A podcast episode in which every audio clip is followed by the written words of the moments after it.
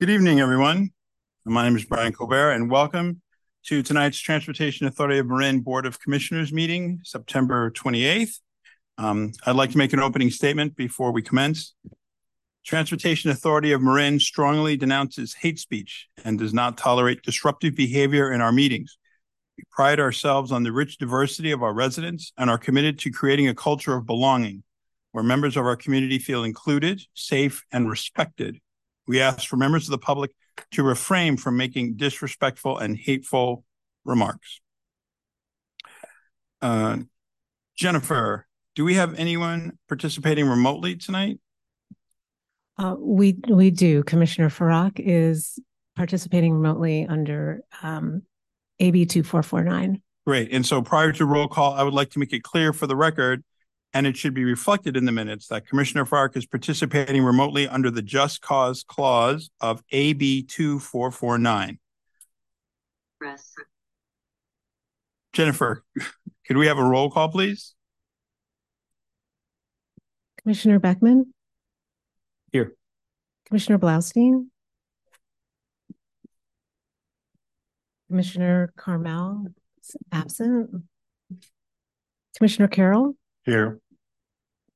Commissioner Colin, absent. Commissioner Cutrano, Present. Commissioner Farag, Here. Commissioner Fredericks, Here. Commissioner Kemnitzer, Here. Commissioner Cool, Here. Commissioner Moulton Peters, Here.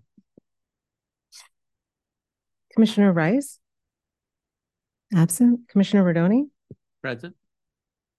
Commissioner Sackett, Here. Vice Chair Lucan, Here. Chair Colbert. Uh, certainly most present. Thank you, Jennifer. Do we have a quorum? You have a quorum. Excellent.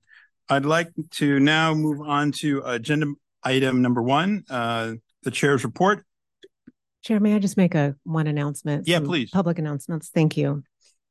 This meeting will be conducted as a hybrid meeting. A Zoom webinar link has been provided as well as accommodations for in-person attendance.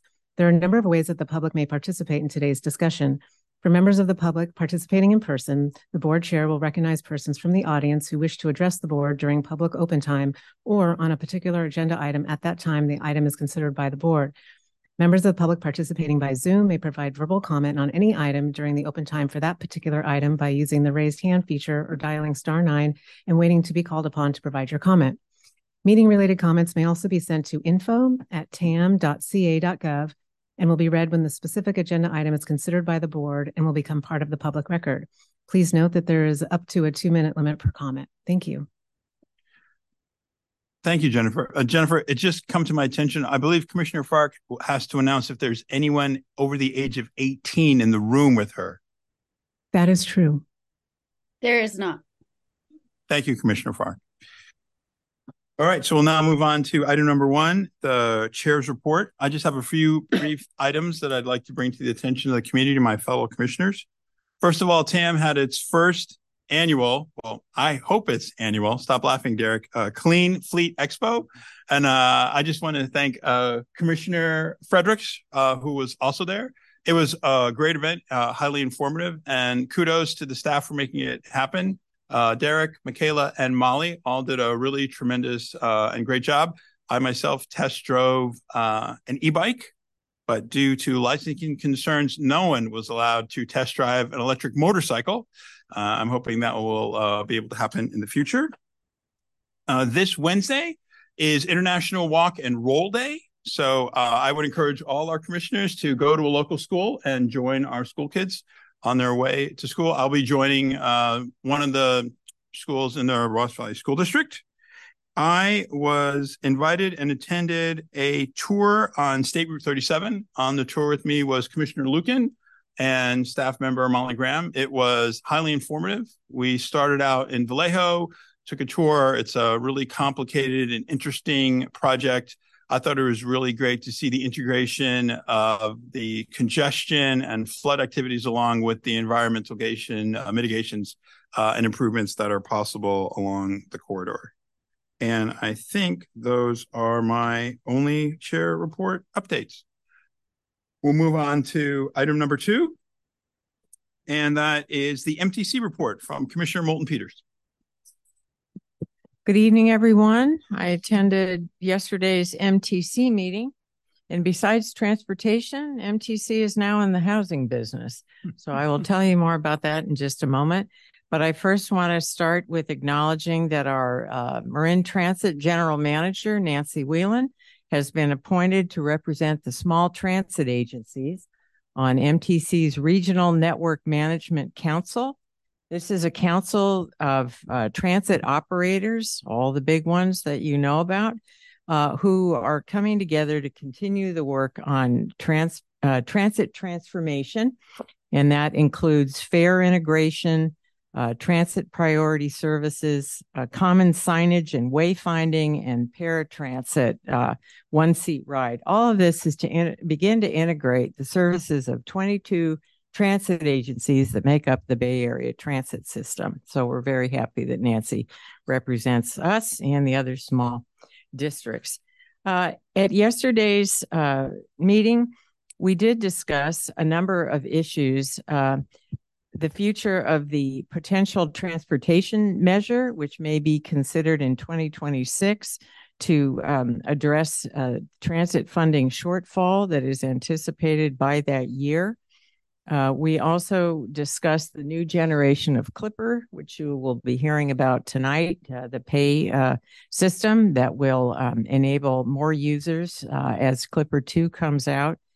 And then uh, finally, as I mentioned, uh, MTC is getting into the housing business, and we had a presentation, an update on the Bay Area Housing Financing Authority, which will be proposing a bond issue, we believe, next year.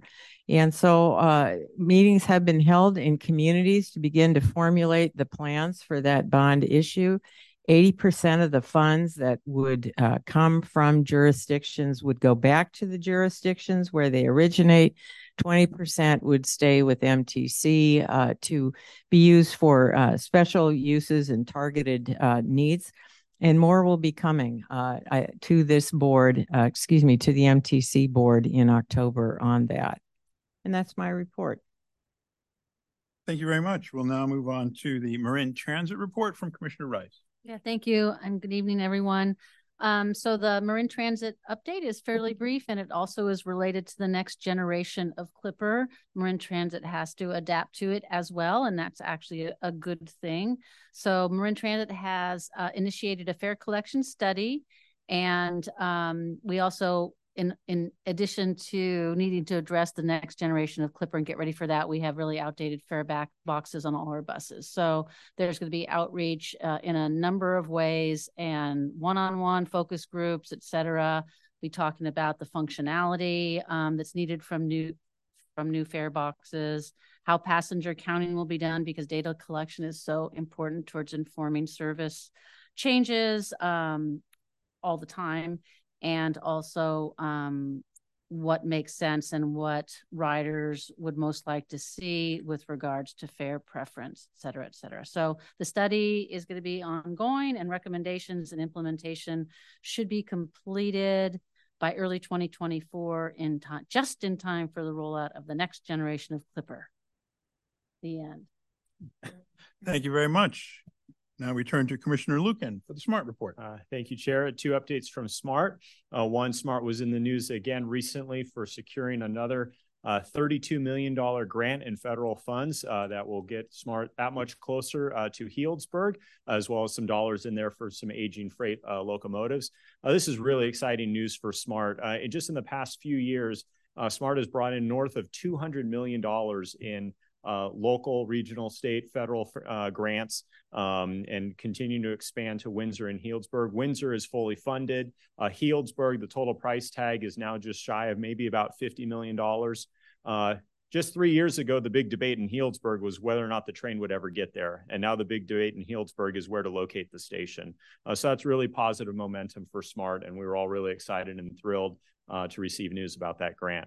Uh, and secondly, for those that think I only share good news about SMART, um, we did have to suspend our Starlighter service, which was that late night train. Um, uh, it did not perform quite as expected, um, but it's exciting as an agency that we are trying new things, being responsive to the community. And there is a possibility that could come back in the future as more of a seasonal uh, option as uh, demand picks up. So uh, all around good news. Thank you. Would any commissioners care to bring forth any matters not on tonight's agenda? All right. Oh, Oh, I want direct everyone's attention to today's uh, IJ editorial on the city of San Anselmo pushing for slower speeds and uh, exploring speed cushions in their city to lower speeds. Hooray, San Anselmo. well, I was ready to give a cheer for San Anselmo. Hooray. so in any case, Jennifer, I think we now need to turn to public comment. Any public comment on this item here in the chambers? I don't see any public comments at this time. Not open time, not yet. Not yet. We'll make sure you don't miss it. Any any uh public comment online for this item? I don't see any public comments at this time, Chair. All right, thank you. We'll move on to item three, the executive director's report. Okay, good evening, everyone. Well, uh, I can see we've all been getting the same news because some of my report uh, was covered by you all just now in your reports as well. So, um, great news on some of those uh, topics. And uh, because the board did not meet in August, I do have quite a few things to report on. So, um, Jennifer, if you go to the next slide. So the first item actually is to look ahead to October 26th. So we would like to invite all of the board members to uh, participate in a board workshop that day that will occur at uh, starting at four o'clock. So before the regular board meeting at six um, to discuss the countywide transportation plan. And you'll hear an item on your agenda later tonight regarding this plan um, that sort of tees up some of the discussion at the workshop, but we really want the workshop to be an opportunity for the board to discuss the process more in depth and to start developing a vision for the transportation system in Marin. So um, mark your calendars, everyone. And also note that uh, it will be at a different location, uh, not the board chambers. Um, so we're going to borrow the Marin Wildfire Prevention Authority's facility at 1600 Los Gamos Drive. Next slide. Uh, so coming back to current events, uh, this is National Drive Electric Week, uh, September 22nd through October 1st. And TAM is partnering with Drive Clean Bay Area to sponsor an electric vehicle and e-bike show on Saturday at Bon Air Center from 10 to 1. Um, these uh, uh, ride and drive type events have been pretty popular, and this will offer uh, participants the opportunity to see a variety of electric vehicles and e-bikes all in one place. Um, you can sign up or get more information at the rideanddriveclean.org website. Uh, also, next week is Clean Air Day, and this is an event that will be hosted by MCE at their San Rafael uh, office location, um, downtown San Rafael. And this is to educate and inform community members and other stakeholders about the importance of clean air and reducing GHG emissions. So TAM will have a booth at this event, and uh, MCE will also have uh, food trucks and activities over the lunch hour. Um, so uh, you all and the public are certainly um, welcome and encouraged to attend. And uh, more information is available at evopenhouse.eventbrite.com, as shown on the slide here, and probably on the MCE website as well. Next slide. As Chair Colbert mentioned, we did host a Clean Fleet Expo on September 12th in the Fairgrounds Exhibit Hall. There were over 100 attendees from all over Marin and actually other parts of the Bay Area as well.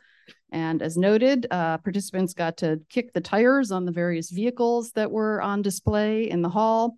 Um, and also participate in discussions with TAM and other partners uh, such as PG&E and MCE about how to electrify public agency fleets and uh, what some of the new opportunities and options are. Um, and as you can see, uh, in addition to the electric motorcycle, there was also an electric bus that was actually parked inside the exhibit hall for the event. Hmm. Next slide. Uh, we have some good funding news of our own to share, and uh, this is also noted in item 5F on consent. Caltrans recently notified TAM that we uh, are being awarded a grant of about $520,000 for development of a vehicle miles traveled or VMT toolkit for Marin County. And uh, the funds will be provided through the Caltrans Planning Grant Program, which is an annual program. Um, the language is a little bit technical, VMT Reduction and Mobility Enhancement Toolkit, but really, okay, you all agree with that. Um, but really, this ties back to some of the discussions that this board has had about sort of how do we envision and support the transportation infrastructure that would be needed if um, the RHNA, the housing mandates are to be delivered. So, you know, if, if new housing comes along, what's the infrastructure that will be needed to support that? How do we do it? How do we support the jurisdictions in their local CEQA processes? So the toolkit is intended to assist local agencies to identify VMT impacts, quantify potential mitigations, and develop a framework to support coordinated improvements to multimodal transportation in Marin.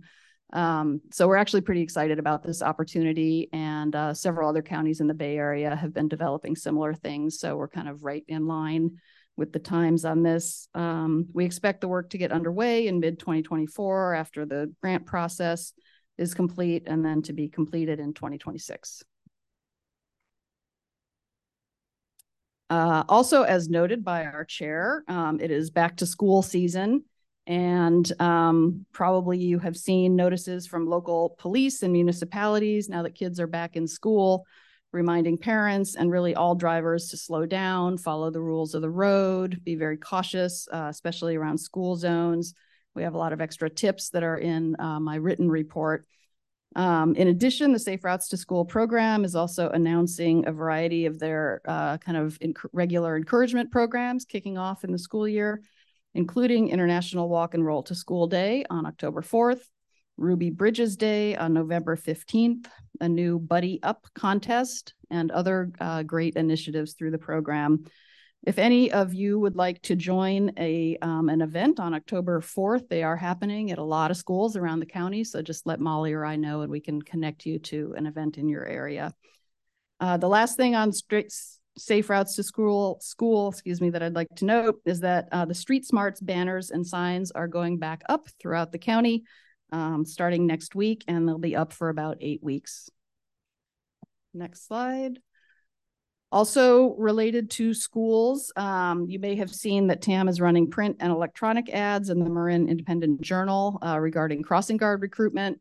This is fairly typical for the start of the school year um, and is in line with what we've done the last few years. These IJ ads have actually proven to be pretty effective recruitment tools. So um, we are uh, doing that again. We have a few alternate guard and a few alter a few additional, excuse me, guard and alternate slots that we're trying to fill. So feel free to share uh, the notice with anyone who might be interested or with community groups um, that you are in contact with.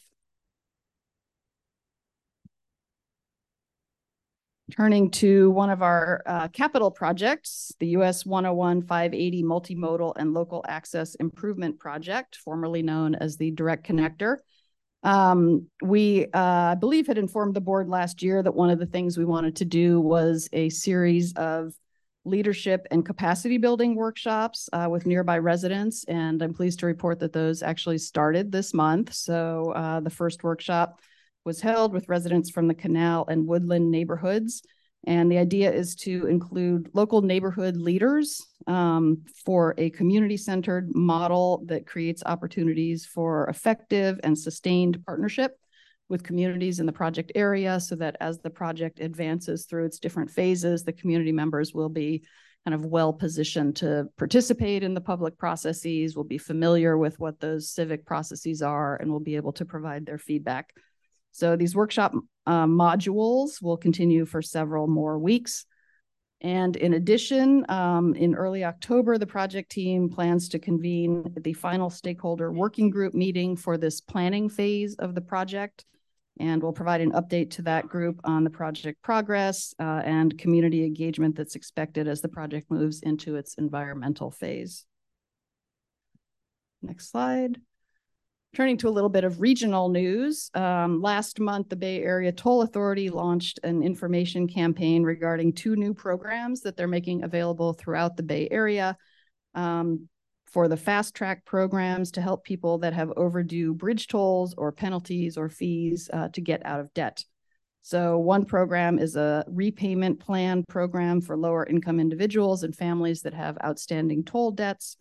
Um, and they are also offering a full or partial one-time violation penalty waiver that's available to all customers regardless of income.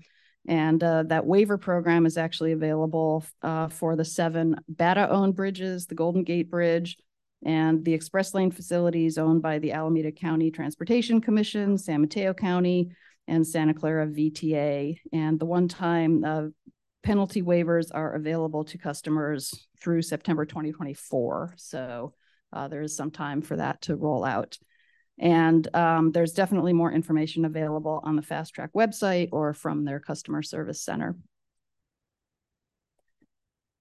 Uh, some milestones to report on for State Route 37. Um, one piece of uh, very good news for the project is that Caltrans local district, District 4, was able to secure a grant for $155 million from one of the federal programs called the Protect Program. And this would be to construct um, phase one of the Marin segment of the project. So that money was actually awarded by the California Transportation Commission in August. Um, that same project has been going through the environmental process, and Caltrans actually released the draft environmental document for this uh, US 101 to Atherton segment in August. Um, they held a public meeting on September 21st in Novato. There were several uh, county um, staff, Novato officials, TAM staff that attended as well. And the public comment period is open until October 8th on that draft environmental document.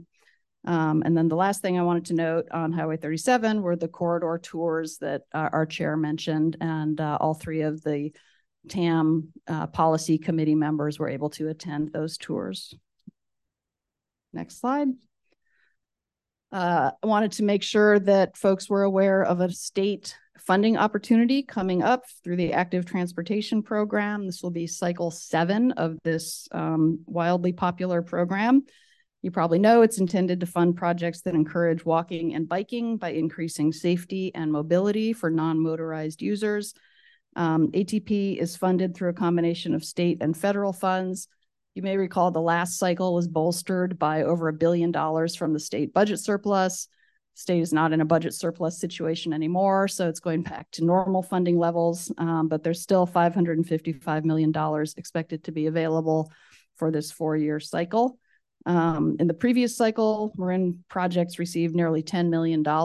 Um, so we'll hopefully be able to put some strong applications forward for this coming cycle as well. And uh, the slide shows some of the anticipated milestones for the cycle. Notably, applications will be due in June of 2024, and awards will be decided in December 2024 and spring of 2025. Next slide. Um, the IIJA or Infrastructure Investment and Jobs Act has been rolling out programs, uh, grant programs throughout the summer. And as Vice Chair Lucan mentioned, um, a program was announced this week for rail infrastructure and safety improvements. This is called the CRISI program. There were a number of awards throughout California, including the $32 million grant to SMART for their Healdsburg Green Rail Modernization Project. So, congratulations to all those awardees. Uh, the next slide just notes um, some of the community events and meetings uh, that TAM staff and uh, board members have been involved in. Some of these I've talked about uh, throughout the reports, and some of them um, were just kind of community events that uh, we are invited to and try to participate in as much as possible. And the last slide, I believe, is just to note that the Caltrans monthly report is included in the EDR that was sent out uh, with the supplemental information. So that concludes my report, and I'm happy to answer any questions. Thanks, Anne, for that report. Questions? Uh, yes, um, Director Richman, do you have the exact time on the uh, workshop for October 26th that we should reserve? Uh, yes, we are expecting that to start at four o'clock. Thank you. Mm -hmm. Additional commissioner questions, comments? All right, seeing none, Anne, thank you for that comprehensive report. Oh, sorry, Jennifer, any public comment here in the chamber? Seeing none. I don't see any hands raised at this time, Chair. Any online? No. Oh. We'll move on to item four, open time for public expression. Up to two minutes per speaker on items not on the agenda that are within the subject matter of the agency's jurisdiction. While members of the public are welcome to address the board under the Brown Act, board members may not deliberate or take action on items not on the agenda on the agenda and may generally only listen. Uh, good evening, commissioners. Uh, my name is Terry Green. I sit on the Marin City Community Services District Board. I'm also the executive director of Marin City Climate Resilience and Health Justice. Did you know that Marin City's traffic score is 99% on the California Environmental Protection Agency's Cal Envir Environmental Screen, Enviro Screen? According to Cal EPA, traffic is the main source of air pollution. Highway 101 brings noise and air pollution into the Marin City community. Did you know that there is a 17 or 20 year difference in life expectancy of folks in Marin City? Between us, mm-hmm. Ross, Mill Valley, Sausalito, and I can continue on. Did you know that Marin City has the highest highway noise level in all of Marin County? Marin County has 12 barrier walls. 12 protecting neighborhoods living along 101 but Marin County ruled out Marin City in 2005. This is discriminatory. Marin County must overturn their 2005 policy decision that Marin City cannot get a barrier wall. We need equity for Marin City now. When we think about noise pollution and the fact that we have the highest, I mean, you can go uh, yourself and look at the noise technical background report of 2005, and you'll see the noise levels. Ours exceeds anyone else, everyone else's. But yet, we don't have a barrier wall. We need an eco barrier wall in Marin City. You think about noise pollution and the fact that it affects your hearing, it affects your speech. Occasionally, every couple of years, I provide parenting services as well, something that I like to do for young parents with children. Comments, but that's. Oh, that's. is my time? I got six minutes. See, you interrupted me. I could have made that point. You're welcome to email the commissioners the oh, rest of your. Oh, did, oh, I thought I had a few more seconds. Okay, see, now the time is just now up. According to this little clock. I just reset it. Can I just finish that sentence? I'll give you the sentence. You can take the sentence. Out of eight parents I served, seven of them had children with speech and language issues. Something to think about. We need you all to be champions, every last one of you all. And I have something for you. Thank you, I should give it to, who should I give it to? Jennifer will take it. I'd like to come back when I have some more time. It's always two minutes, but thank No, you. I want to do a special report. Well, you know what? If, if we, uh, if we ever agendize something, then you'll, you'll have another two minutes. So. Is there any additional public comment in the chamber?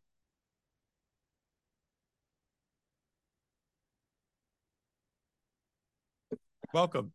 Good evening, Warren. Good, good, evening- everyone listening. My name is Irving Alatriste, and I've been working with Cool the Earth over the last year. My main focus has been on testing EV fast charging stations in Marin County to better understand equitable access to currently installed charging stations. We are grateful to Marin Community Foundations who funded this project. Approximately 93% of all EV charging occurs at single-family homes, and residents of apartments and condos typically rely on public charging infrastructure. We set out to test whether the public charging in Marin is reliable, equitable, and able to serve Spanish-speaking residents. So we tested every charging fast station in Marin County monthly for four months. And we collected data on charging performance, ability, and user experience, particularly for the Spanish speaker. We found that some of the chargers were inoperable during the entire four-month testing. These issues included broken screens, broken payment systems, lack of power, and broken cables. The language of the screens and apps are only in English. and there is rarely, rarely any Spanish customer service. Costs to the charge were also significantly higher than charging at home.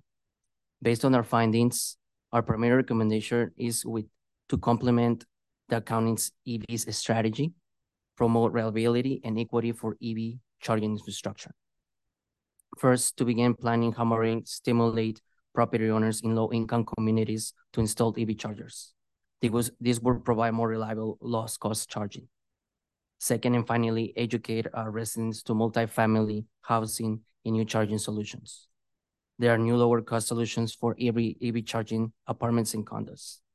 This will naturally motivate residents of low income communities to work with property managers to install chargers, making home charging available, which is the most affordable solution and more accessible. Thank you for your time. Thank you for your comments. Any additional comments here in the chambers?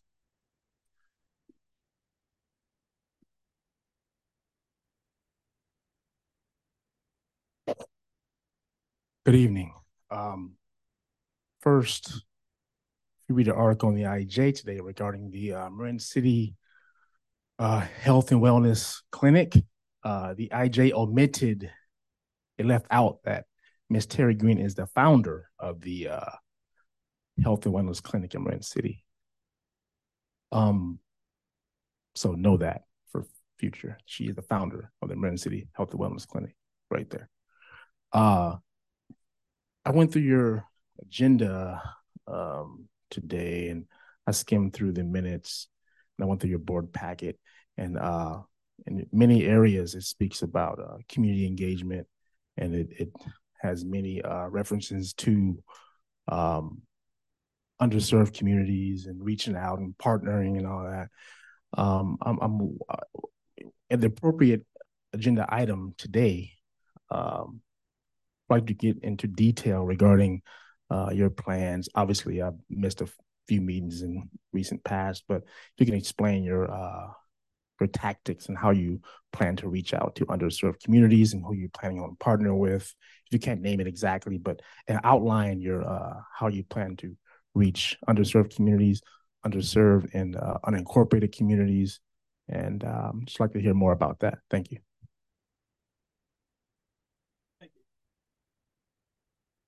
Any additional public comment here? Seeing none. Jennifer, any public comment online? Yes, uh, Matthew Hartzell, please unmute. Thank you. Good evening, commissioners. This is Matt Hartzell with WTB TAM, and I want to give you an update on the San Francisco Bay Trail. Um, for those who don't know, MTC is currently working on the first update since 2005 to the Bay Trail Gap Closure Report. They've identified 143 gaps in the Bay Trail across the nine county Bay Area, and 30 of those gaps are in Marin County. In fact, Marin has more gaps than any other of the nine counties.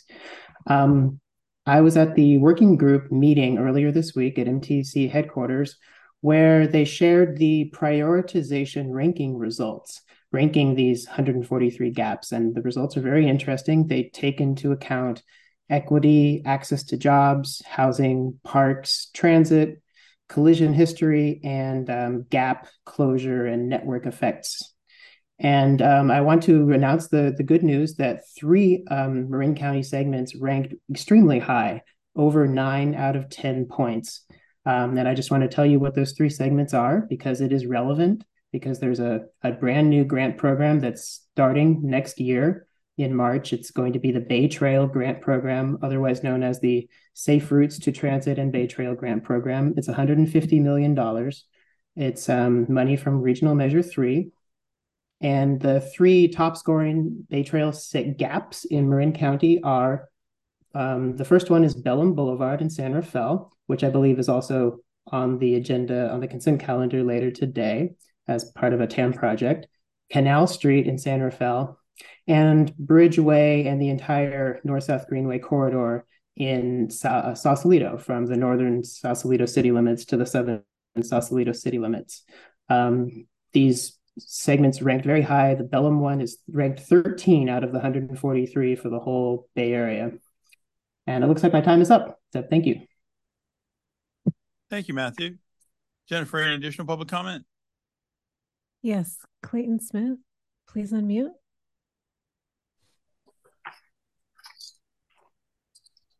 This is uh, for those of us who are concerned about the um, continued dependence we have on China for essential technologies. And I would consider buses to be one of them. And also in support of the American working class, particularly those back in the eastern part of the country in the manufacturing sector. Um, and I think now the country recognizes the grave need we have to restore manufacturing to this country, to restore, reshore um, what we have offshored uh, to Asia in the past. And uh, this brings up the issue of your move to electrification of your vehicle fleet and the fact in this process that I don't think there's been a proper measurement as to the domestic content by price of the products that you're purchasing relative to the products you're discarding. You're discarding a technology that's widely manufactured and made in the United States for a technology that is dependent almost entirely on foreign sourced parts in order to um, produce. And so this brings up a question when will you um, provide that information? The information concerning the domestic content of the products that you're going to be purchasing, and also concerning the price and, and lifetime of the batteries. How long are these batteries going to last? And what are they going to cost to replace in the future? Are they a part of your plan? Thank you. Jennifer, any additional public comment? I don't see any other comments at this time, Chair. Yeah, thanks. I'll bring it back up here. And I, would just like to note that uh, we heard the the this, uh, request for a discussion around public engagement. You know, from my vantage point as chair, uh, your staff is always looking for ways to connect with all members of the community, and I look forward to an enlightening discussion on item number seven, which is particularly focused on the outreach engagement for the countywide transportation plan. Would you like to add any additional comments? Uh, I had that same thought, Chair, that uh, item seven, which is really focused on community engagement and outreach processes, and we are hoping for the board's feedback on that item um, would be a place to uh, kind of focus that discussion. Great minds think alike, and I had to say it. Anyway, thank you. With that, we will close open time for public discussion and move on to our consent calendar. Would any commissioners care to pull any item? I would like to pull item 5E. Noted. Any additional comments on consent at this time? If not, would anyone care to offer a motion for items A through D and F? So moved. Second. We have a first by Commissioner Blaustein, a second by Commissioner Carroll. Because we have a commissioner joining remotely, we will have to do an individual roll call. Correct, Jennifer? Yes. Yes. Please. Commissioner Beckman? Yes. Commissioner Blaustein? Yes. Commissioner Carroll? Yes. Commissioner Colin? Aye. Commissioner Cutrano? Yes. Commissioner Farac? Yes. Commissioner Fredericks? Yes. Commissioner Kemnitzer? Yes. Commissioner Cool? Yes. Commissioner Moulton Peters? Yes. Commissioner Rice? Yes. Commissioner Rodoni? Yes. Commissioner Sackett? Yes. Vice Chair Lucan? Yes. Chair Colbert? Yes. Commissioner Carroll, you pulled item uh, 5E. Yeah, I have a couple of questions on uh, two of the projects. Um, the first is the, um, excuse me, the North-South Greenway project page uh, 38. Um, the previous item the connector between the um, pedestrian ramp and the bridge, I've had some issues with, which I'll deal with later.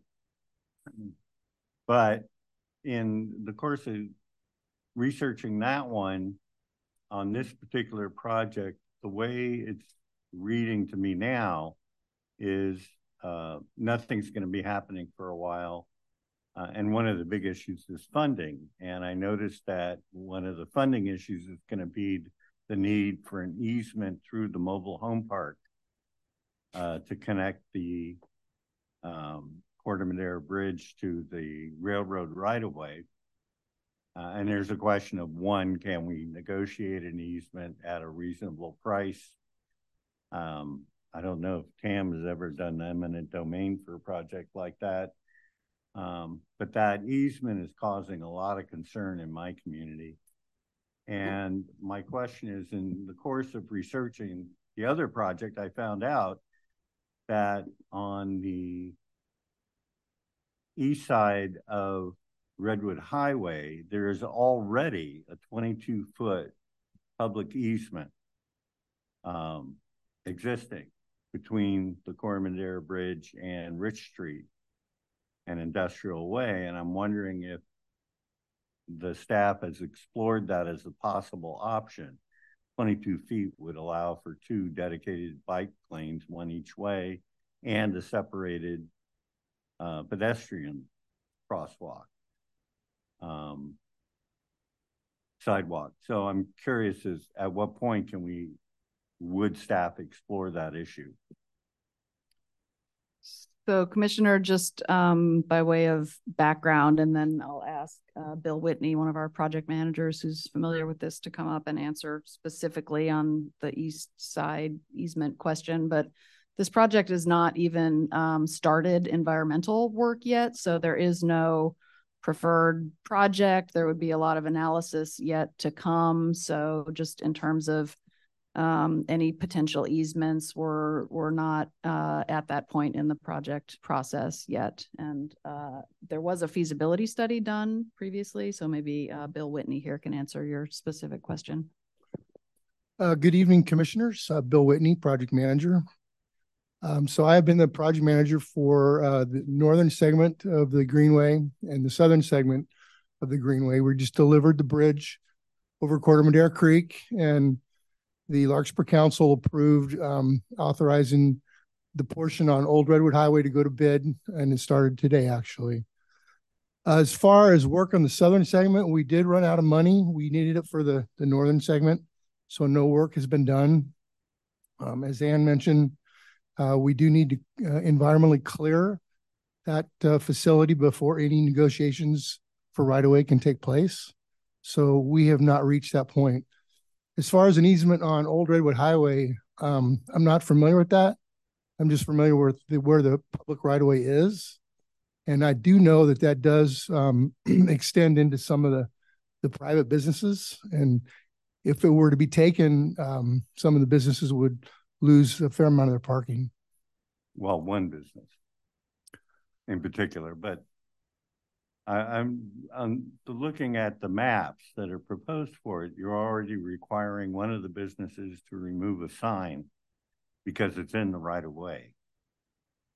Correct? That is correct. Okay. And so my question is, is would it be cheaper to use that right of way and possibly move this project along faster than to try to negotiate a new right of way through the mobile home park? Uh, that's possible. Could certainly be looked at. Uh, once that project has additional funding, then the different alternatives could be looked at. Okay. So, because, well, the problem is my community, when they see reports like this, they see that easement going through their park and they think that's the final design. Okay. So I keep getting questions about this and I keep saying, well, okay. And then in looking at that other project, I came across, I mean, I was bounced around between you, uh, county public works and my own public works, Larkspur Public Works.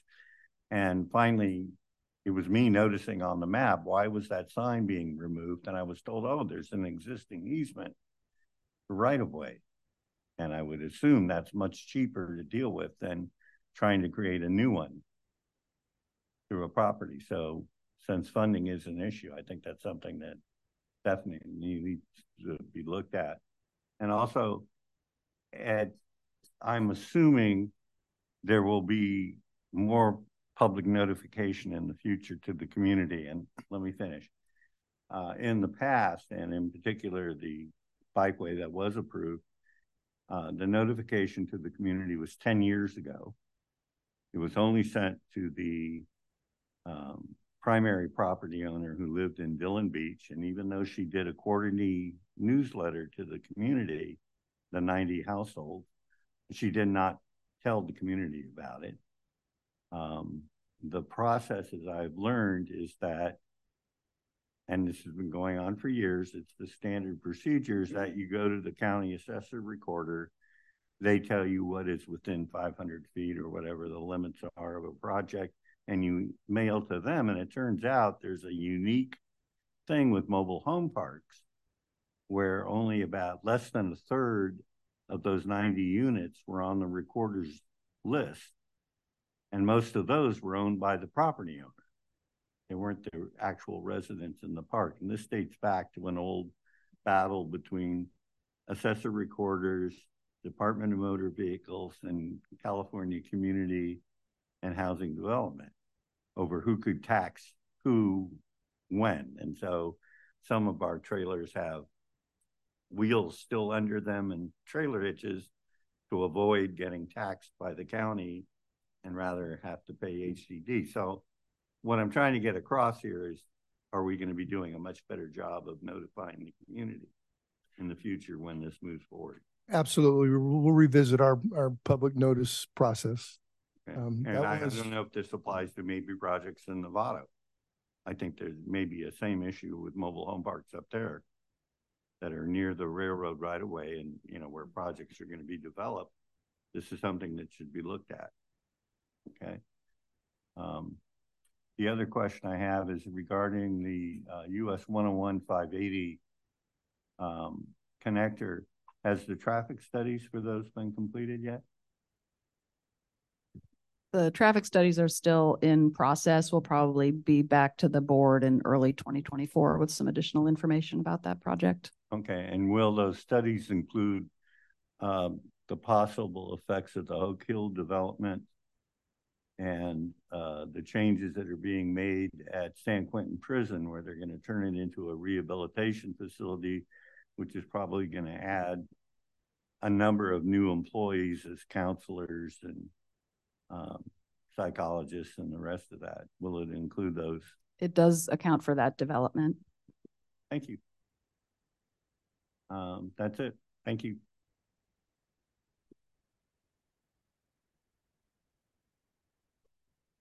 Any additional questions on this item? If not, can we have a motion? I'll move, um, I'll move, uh, acceptance, review and acceptance of the semi-annual project report, item five E. Second.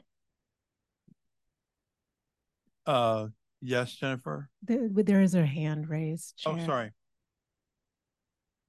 Oh, uh, first public comment on this item, Matthew? Matthew, please unmute. Yes, uh, thank you. I, I would like to speak as one of Commissioner Carroll's constituents in the city of Larkspur uh, to express support for Commissioner Carroll's proposal just now for the southern segment. Um, I think it would be a very good uh, near-term solution to the problem of the southern segment to build a pathway on the railroad right-of-way from Wornum Drive only to Industrial Way, and then let cyclists use Industrial Way and Rich Street to reach the new phase two of the northern segment on the old Redwood Highway. This would allow for an all ages and abilities bicycle pedestrian route that avoids the Lucky Drive interchange and the Trader Joe's parking lot. So I think that Commissioner Carroll's uh, proposal is a very good one, and I hope that TAM takes a close look at it. I know that the town of Corte Madera, who owns that right of way, is interested in this uh, proposal and solution as well. Thank you. Jennifer, any additional public comment in the chambers or online? I don't see any additional public comments at this time. Thank you. I think we have a first by Commissioner Rice. Second? There was a second by Sackett. I believe. Oh, sorry, sorry, Mary, I missed that. First by Commissioner Rice, second by Commissioner Sackett. Jennifer, the roll, please. Commissioner Beckman, Yes. Commissioner Blaustein, Aye. Commissioner Carroll, Yes. Commissioner Colin, Aye. Commissioner Cutrano, Yes. Commissioner Farac, Yes. Commissioner Fredericks, Yes. Commissioner Kemnitzer, Yes. Commissioner Cool, Yes. Commissioner Moulton Peters, Yes. Commissioner Perry, Yes. Commissioner Rice, Yes. Commissioner Rodoni, Yes. Commissioner Sackett, Yes. Vice Chair Lucan, Yes. Chair Colbert. Yes. Item passes. We'll now move on to item number six. The Alternative Fuels Program Update and Acceptance of the Marin County-wide Electric Vehicle Acceleration Strategy. Ann?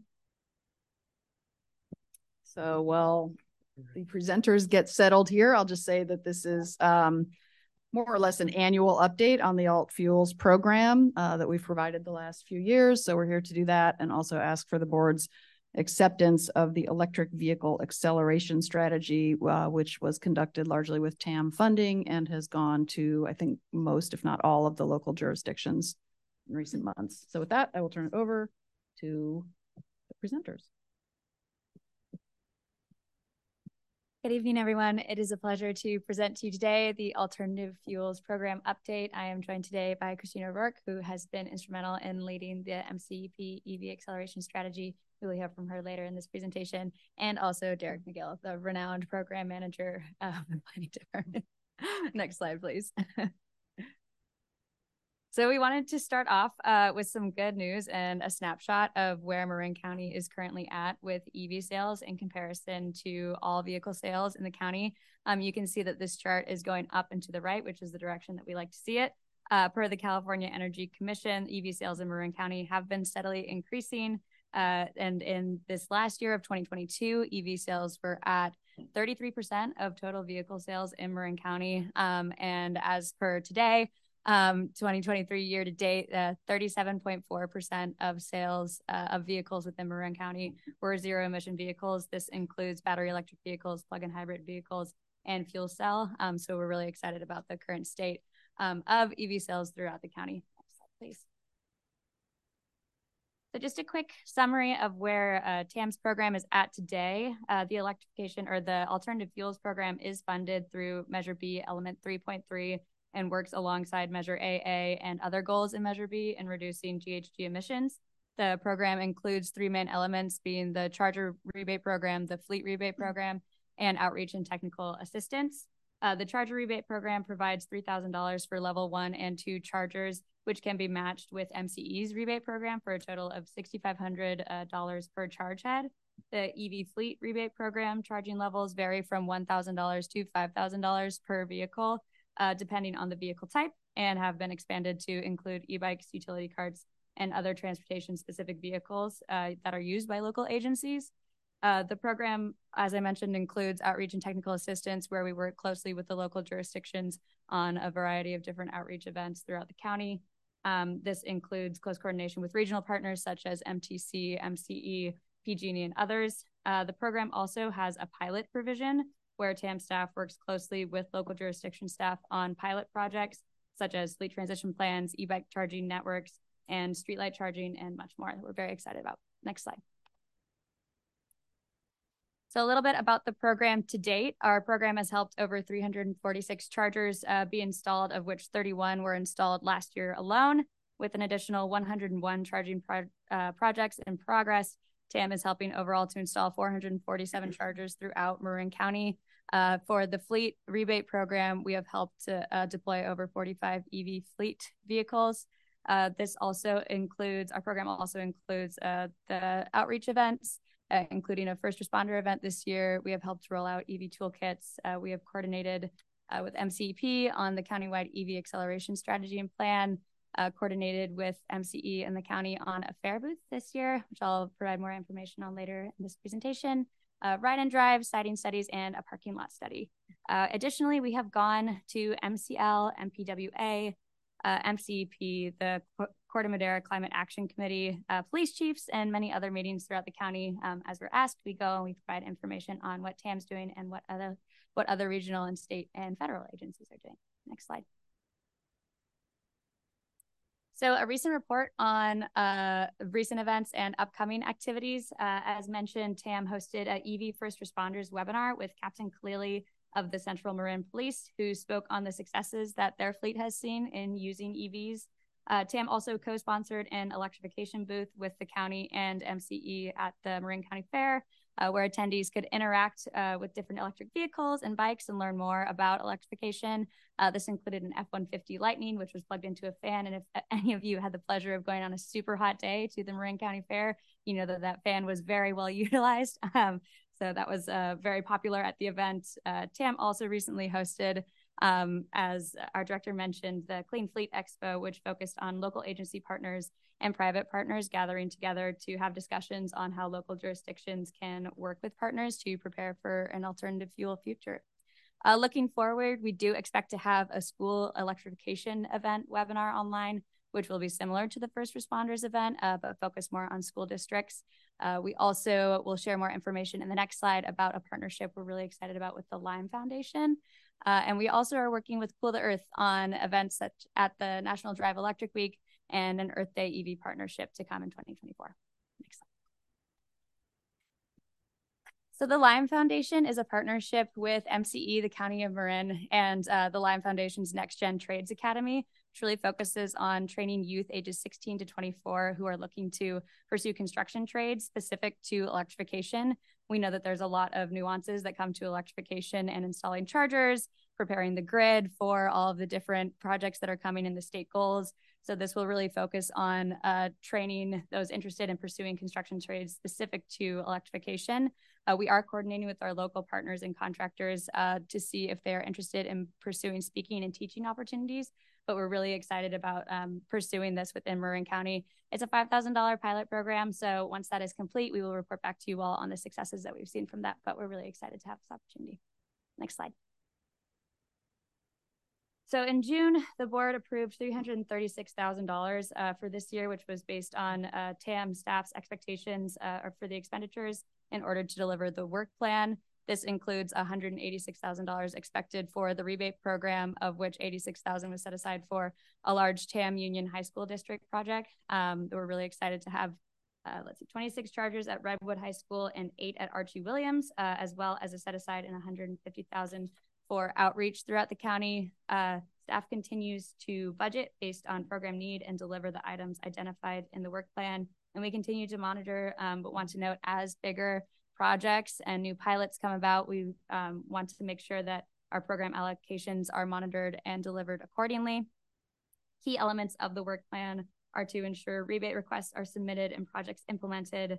We move forward with support of all of our outreach. We continue to monitor, promote, and apply for regional, state, and federal grant programs, of which I'll get into in the next slide as appropriate, and that we continue to support uh, the EV acceleration strategy implementation and goals, as well as the MTC Transportation Electrification Program.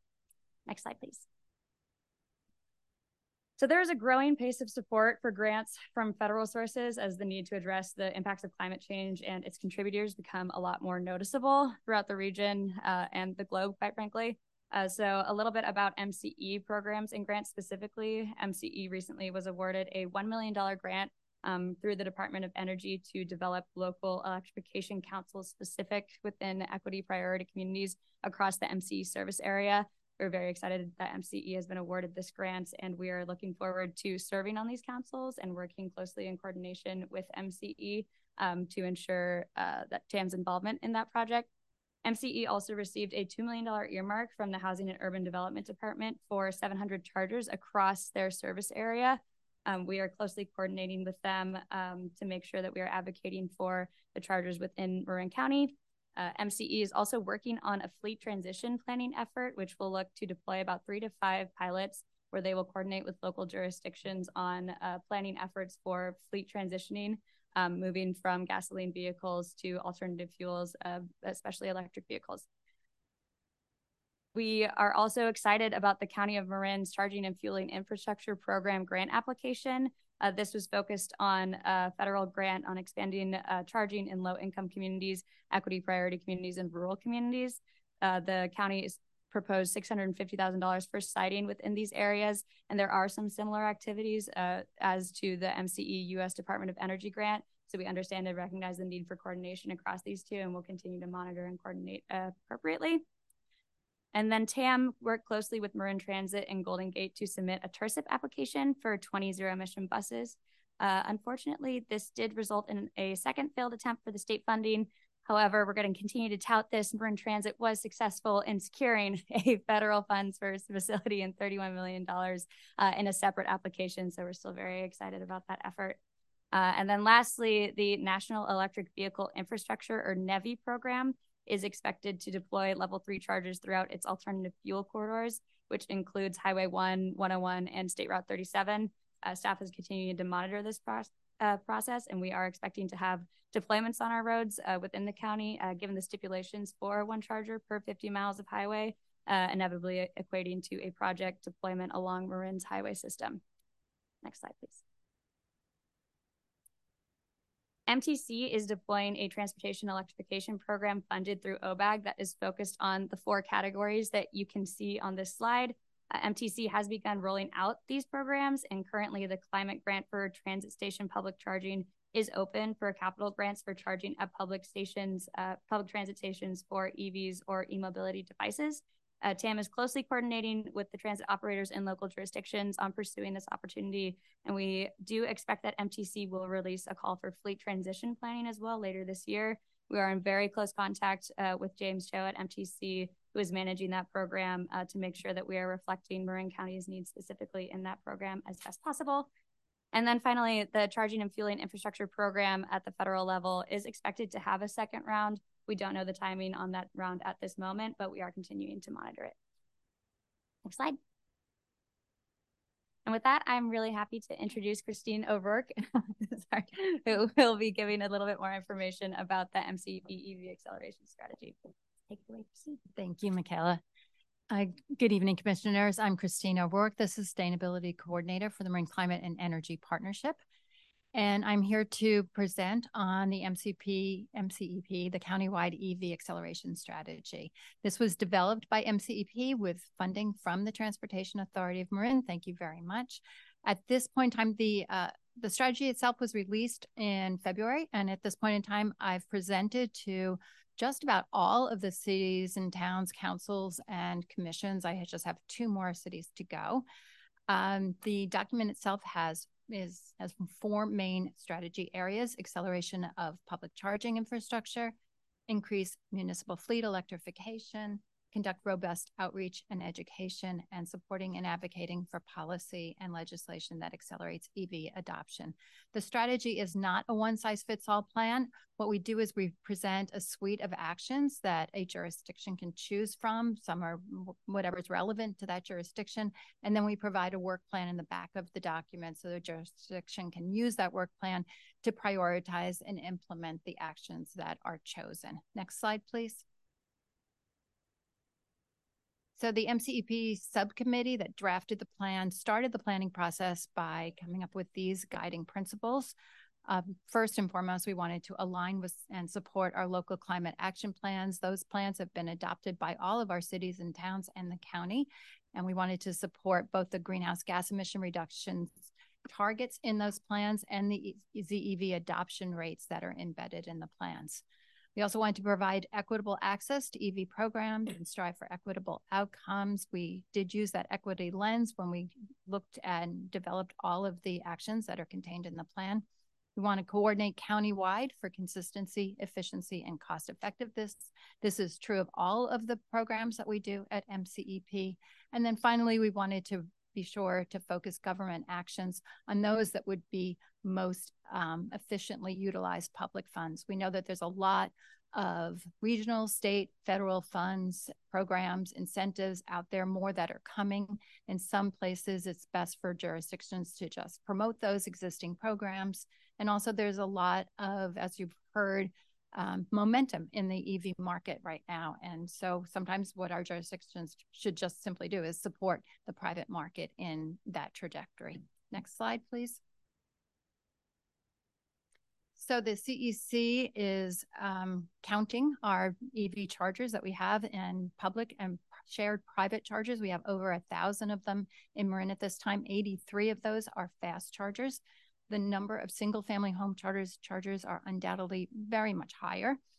About 71% of the housing units in Marin are single family homes. And in a way, that market kind of takes care of itself because those homeowners have the ability to install a level two charger. Of course, if a home is older and has an older um, uh, electrical panel, sometimes increasing capacity can be a barrier for those homes. But the greatest need is for shared private chargers in multifamily buildings and at workplaces. And that's demonstrated here in the chart. The yellow bar is showing you the need for those shared chargers.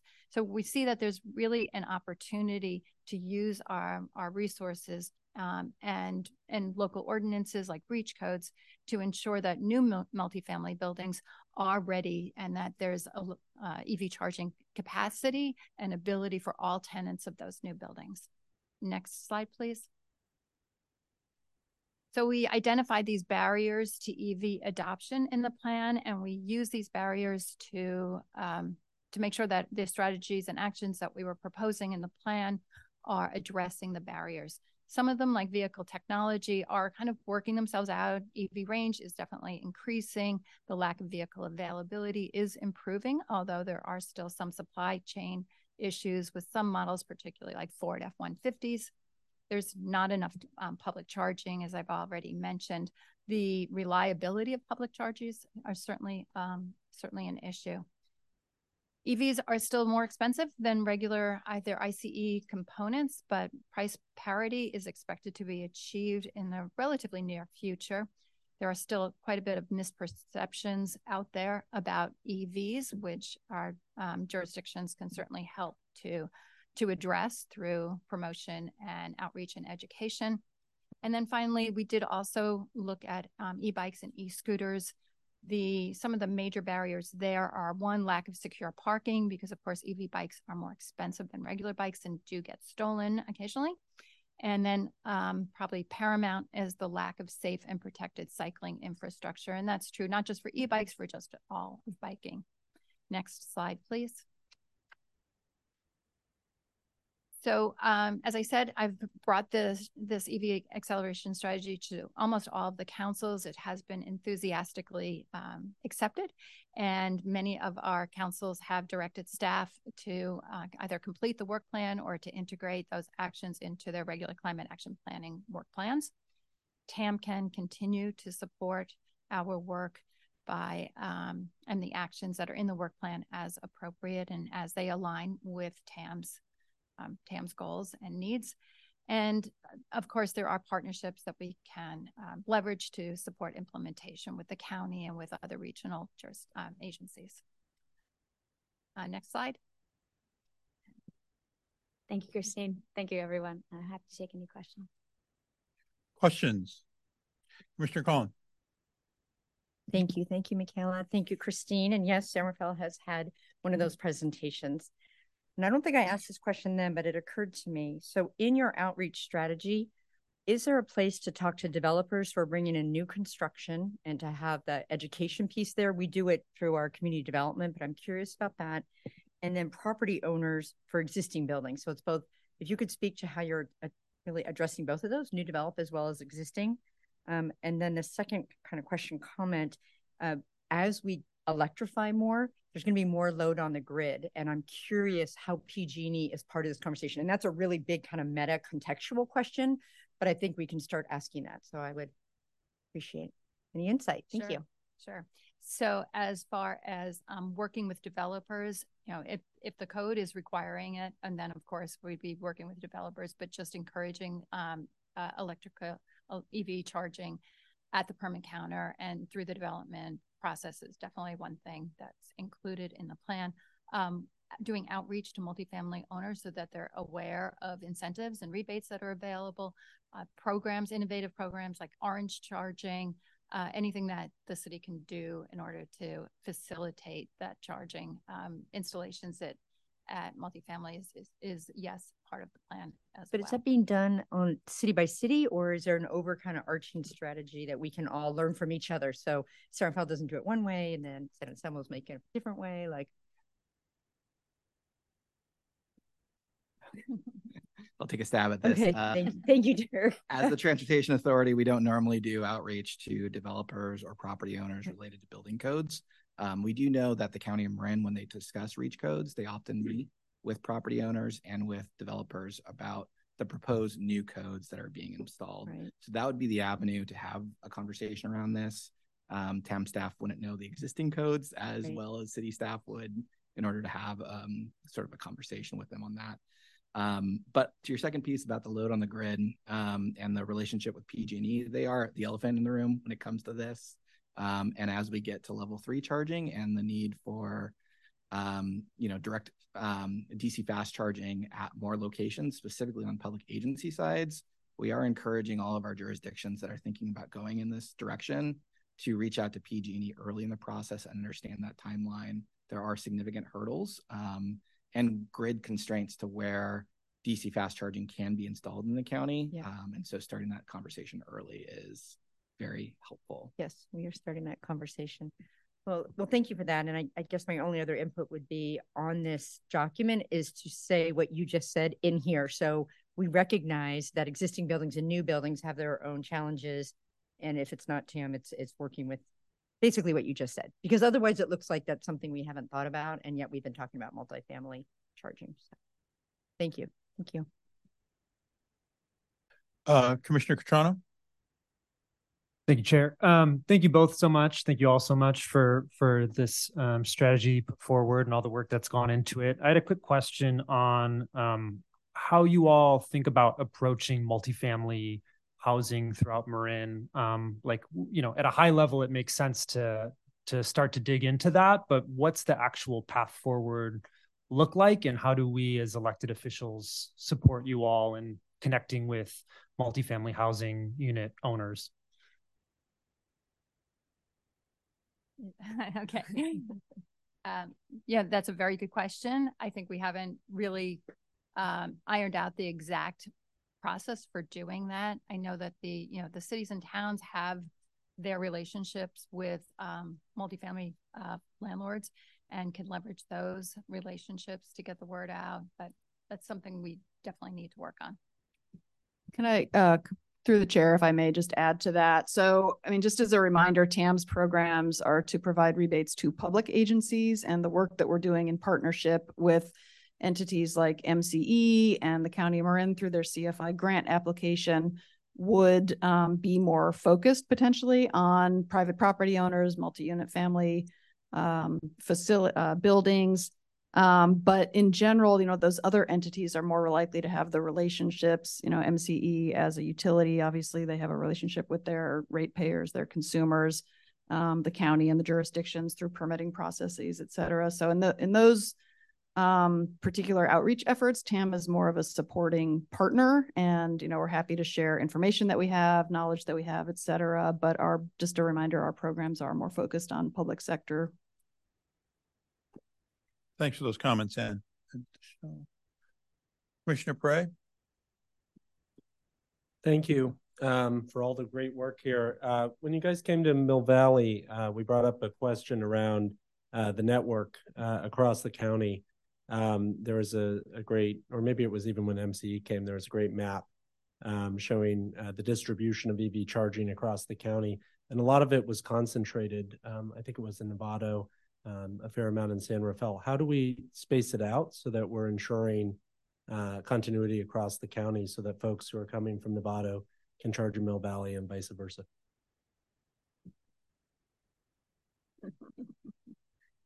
We're all pointing fingers over here. Um, uh, I, I, think part of the reason that we see a little bit of distribution uh, geared towards Central and Northern Marin is the new development that's gone in in those areas. It's much easier to install charging at new development than going in and retrofitting.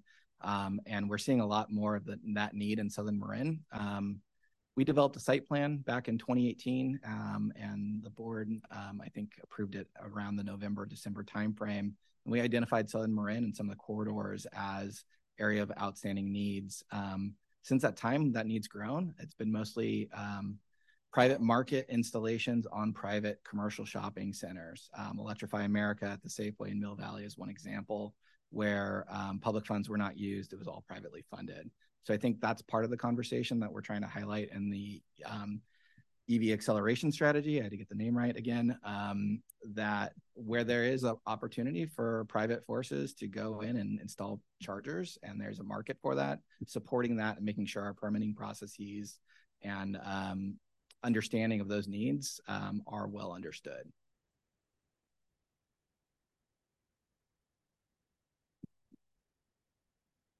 Oh, uh, Oh, thanks. Glossy? Thank you, Chair Colbert.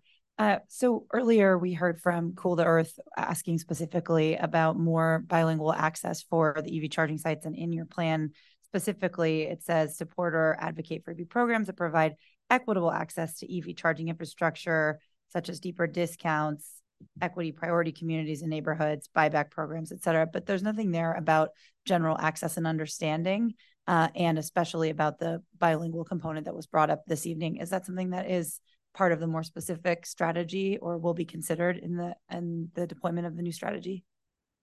Yeah, I would I would say yes. Um, you know, part of the issue is to ensure that there are EV chargers in lower income areas and and you know, and again, especially near multifamily housing. So that is that is definitely part of the strategy.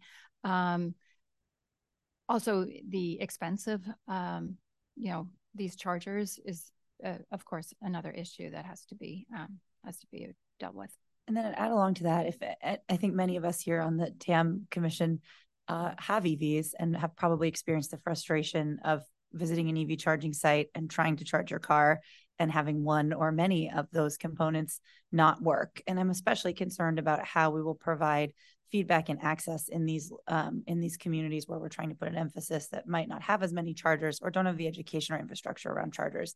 So, have you thought about one? Um, how we're going to update and service chargers in general as we continue to improve the infrastructure, but more specifically, how will we do that in these communities that are targets for our equity engagement? Yeah, well, you know, where those chargers are installed by the cities on public property, we can certainly and that's in the plan is to include maintenance agreements so that those um, you know the the suppliers will ensure that those that they are properly maintained when they're private um, when they're privately you know installed that's another issue um, but yeah i wonder if we could have some sort of TAM or MCP community program that would have a bilingual YouTube video that was accessible at all of the sites of just how you use the charger or you know how to download the apps because some things that seem very basic for many of us are are not necessarily that obvious. We don't all have the same level of um, digital fluency. So I would ask for that as well. But thank you very much for a great presentation. I really appreciate all of your efforts here. Commissioner Wright? Actually, um, Commissioner Blaustein, um, ask my questions. Thank you. Well, there we go. Uh, Commissioner Curl? A couple of questions. Uh, number one, it occurs to me, I also sit on, uh, I'm the liaison to our planning commission and our heritage preservation board. And they generally, particularly the planning commission, gets involved in these projects much earlier than the city council members do. And I'm wondering what kind of communication you have with the uh, planning directors and the planning commissions throughout the county? In the in the development of the plan, the um, you know most of the staff on MCP are in or work closely with the planning departments. So we did in the beginning of the process meet with all of the staffs um, and also public works staff because they are tasked with a lot of implementation, especially around like electrification of municipal fleets and installing EV chargers on public lands. But we did um, discuss this with the with public um, with planning directors and with planning staff, especially around like the uh, reach code ordinances. And the reach code ordinance has been adopted by many of the cities and towns. It was the EV co- code portion of that was part of the like the all electric ordinance that again many cities and towns have adopted. Okay, well, I guess what I'm getting at though, is there any ongoing communication to update planning commissioners uh, and um, the directors on changes in the laws or programs that are available that they might, you know, not otherwise. I mean, most of the discussion at the planning commission is FARs and, you know, setbacks and the rest of it. I'm just curious when they're looking at the initial set of plans, uh, are they up to date on what's available to the homeowner or, you know, seventy-one percent are single-family homes, but they're also reviewing those multi-family projects. And a lot of times the developers are talking to them informally first. Mm-hmm. And so I'm wondering if there's a, an adequate communication process so that those planning directors and planning commissioners are kept up to date as to the potential, you know, they're the ones on the ground, so to speak, whereas we're, you know, sitting back and, you know, is that an area we should concentrate more on? Yeah, I would say in terms of planning review of any development projects, um, these items are typically included in electrical reviews. Um, and that is something that has not been expressed as a need or um, an area of assistance for from our planning departments. They're usually pretty capable of doing plan check and review. I would note, however, when this comes to planning commission reviews, um, EV charging stations are generally exempt from any planning commission reviews um, as part of the permit streamlining to support EV charging and um, installations in the county. Okay. Um, the other question I had was you mentioned that you were applying for a grant for six hundred and fifty thousand dollars. Uh, directed towards low income areas. What exactly is that six hundred and fifty thousand dollars are you asking for? What would it accomplish? Yeah, so that was a grant uh, applied for by the County of Marin in partnership with TAM, MCE, and uh, Cool the Earth. That is for uh, siting for chargers within equity priority communities and rural communities. So specifically, the areas that it targets is Novato, uh, the Canal, Marin City, and West Marin. Uh, the goal of that plan would ultimately be to do outreach into those areas and ultimately find different sites uh, where it would make sense to deploy charging in those neighborhoods, but also have communication with those communities to ensure that what is getting deployed is actually um, of appetite uh, in those areas. So um, we are in close contact with the County of Marin on that, and we'll keep you posted. So would it include um, informing the community about any rebates or possible subsidies in purchasing the cars? Because it's kind of silly to put a charger. I mean, given the cost of the, I've looked at it for my personal use and given the cost for the EV vehicles, is that, a, is that a part of that, that we're not just putting a, a charger that's not going to be used? Yeah. Is it all coordinated? There is a substantial outreach element as a part of that grant that has been proposed, um, which will include a lot of engagement upfront uh, to ensure that if there ultimately are recommendations for sites within that area, um, that the community understands uh, the different rebates that are available um, and a big education process is expected to be a part of that scope. Um, we are still waiting to hear back whether or not we have received a word for that. Um, but we are also in close partnership with uh, MCE's department uh, on the Department of Energy grant that they received for a million dollars across the service area, but that will include councils within Marin County as well. So as that continues to develop, um, we are making sure that we're in close coordination with them on uh, similar efforts, essentially, to do outreach in those communities um, to make sure that there's uh, education and uh, reciprocal understanding of what's actually desired in those neighborhoods. Right. And you mentioned, um, you mentioned outreaching to the different city councils and everything. And I'm wondering how it works with uh, areas of the county that uh, are not cities, like Marin City and West Marin. How do you go? Do you go through the supervisor or is it through the community service districts? And are they being given presentations too? Um, no, I gave a presentation to the um, a sub uh, a subcommittee. I'm drawing a blank on the name, but of the board of this board of supervisors. So there's an ad hoc committee that reviews um, climate action sustainability initiatives. So I gave a presentation to them.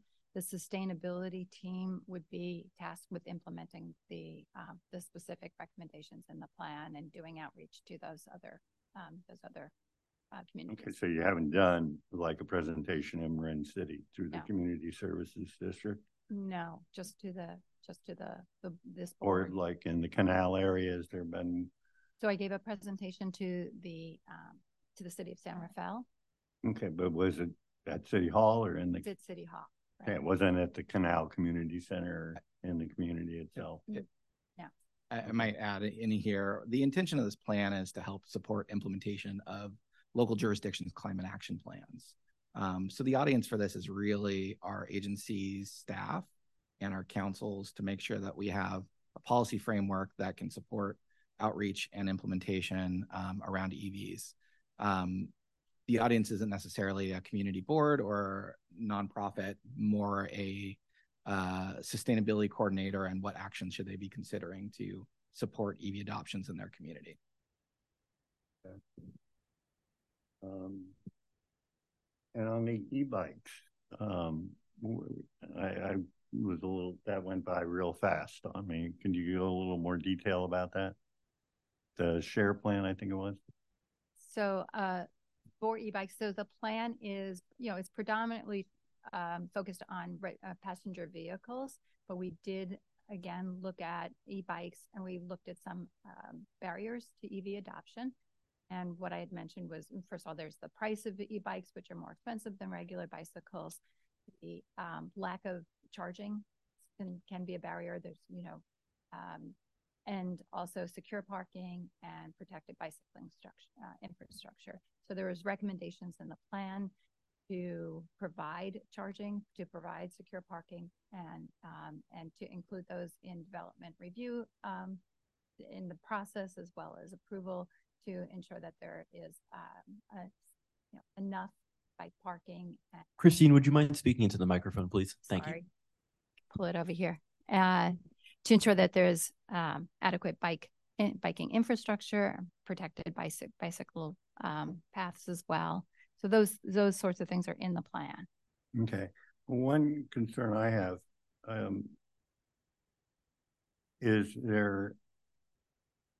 I don't know if this falls in your jurisdiction. This may be entirely a fire department issue, but there's been so much coverage of particularly substandard e-bike and scooter uh, battery charging in apartment buildings uh, that have caused fires.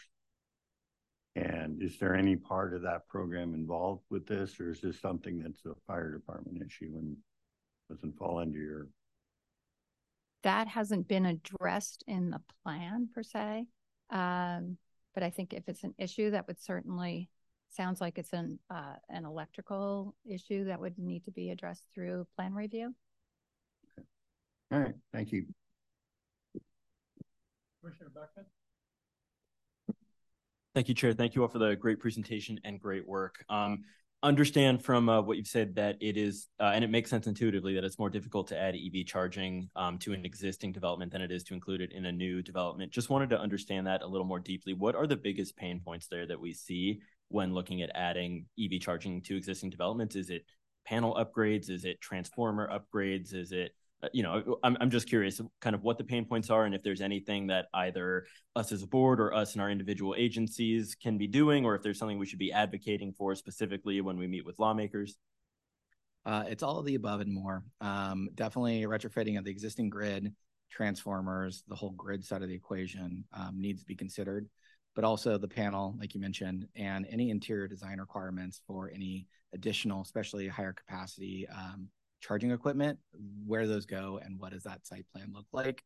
Uh, it's much harder on an existing footprint than um, a new facility where it can be accommodated easier in the design process. Uh, in terms of actionable items, if you guys are thinking of any uh, bond measures or any capital improvement programs for your facilities, which is not an area TAM historically has um, coordination on with your public works departments, that is a great opportunity to build EV charging into your projects as they're identified in your capital improvement programs. Um, and I think all of us could probably do uh, a little bit more in identifying what those projects are in our capital improvement programs and making sure they're identified early in the process and reaching out to rebate agencies such as TAM and MCE to make sure that they're on our radar as upcoming opportunities. Fantastic. Thank you. Jennifer, uh, any public comment here in the chamber?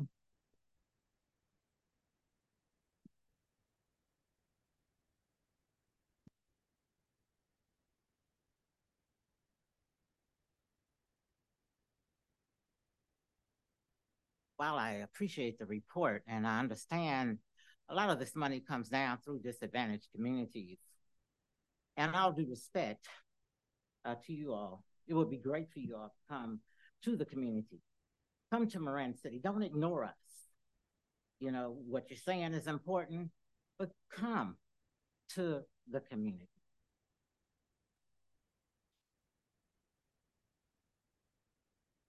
Jennifer, seeing no additional public comment uh, in-house, any public comment online? Yes, Clayton Smith, please unmute. I want to go back to what uh, Kate Collins brought up about PG&E.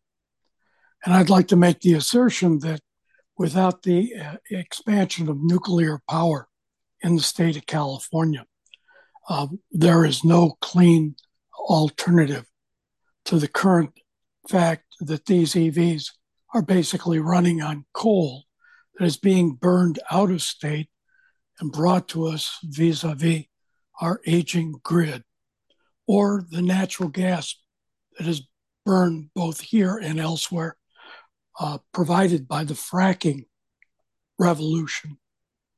As far as the grid rebuild, um, who has to pay?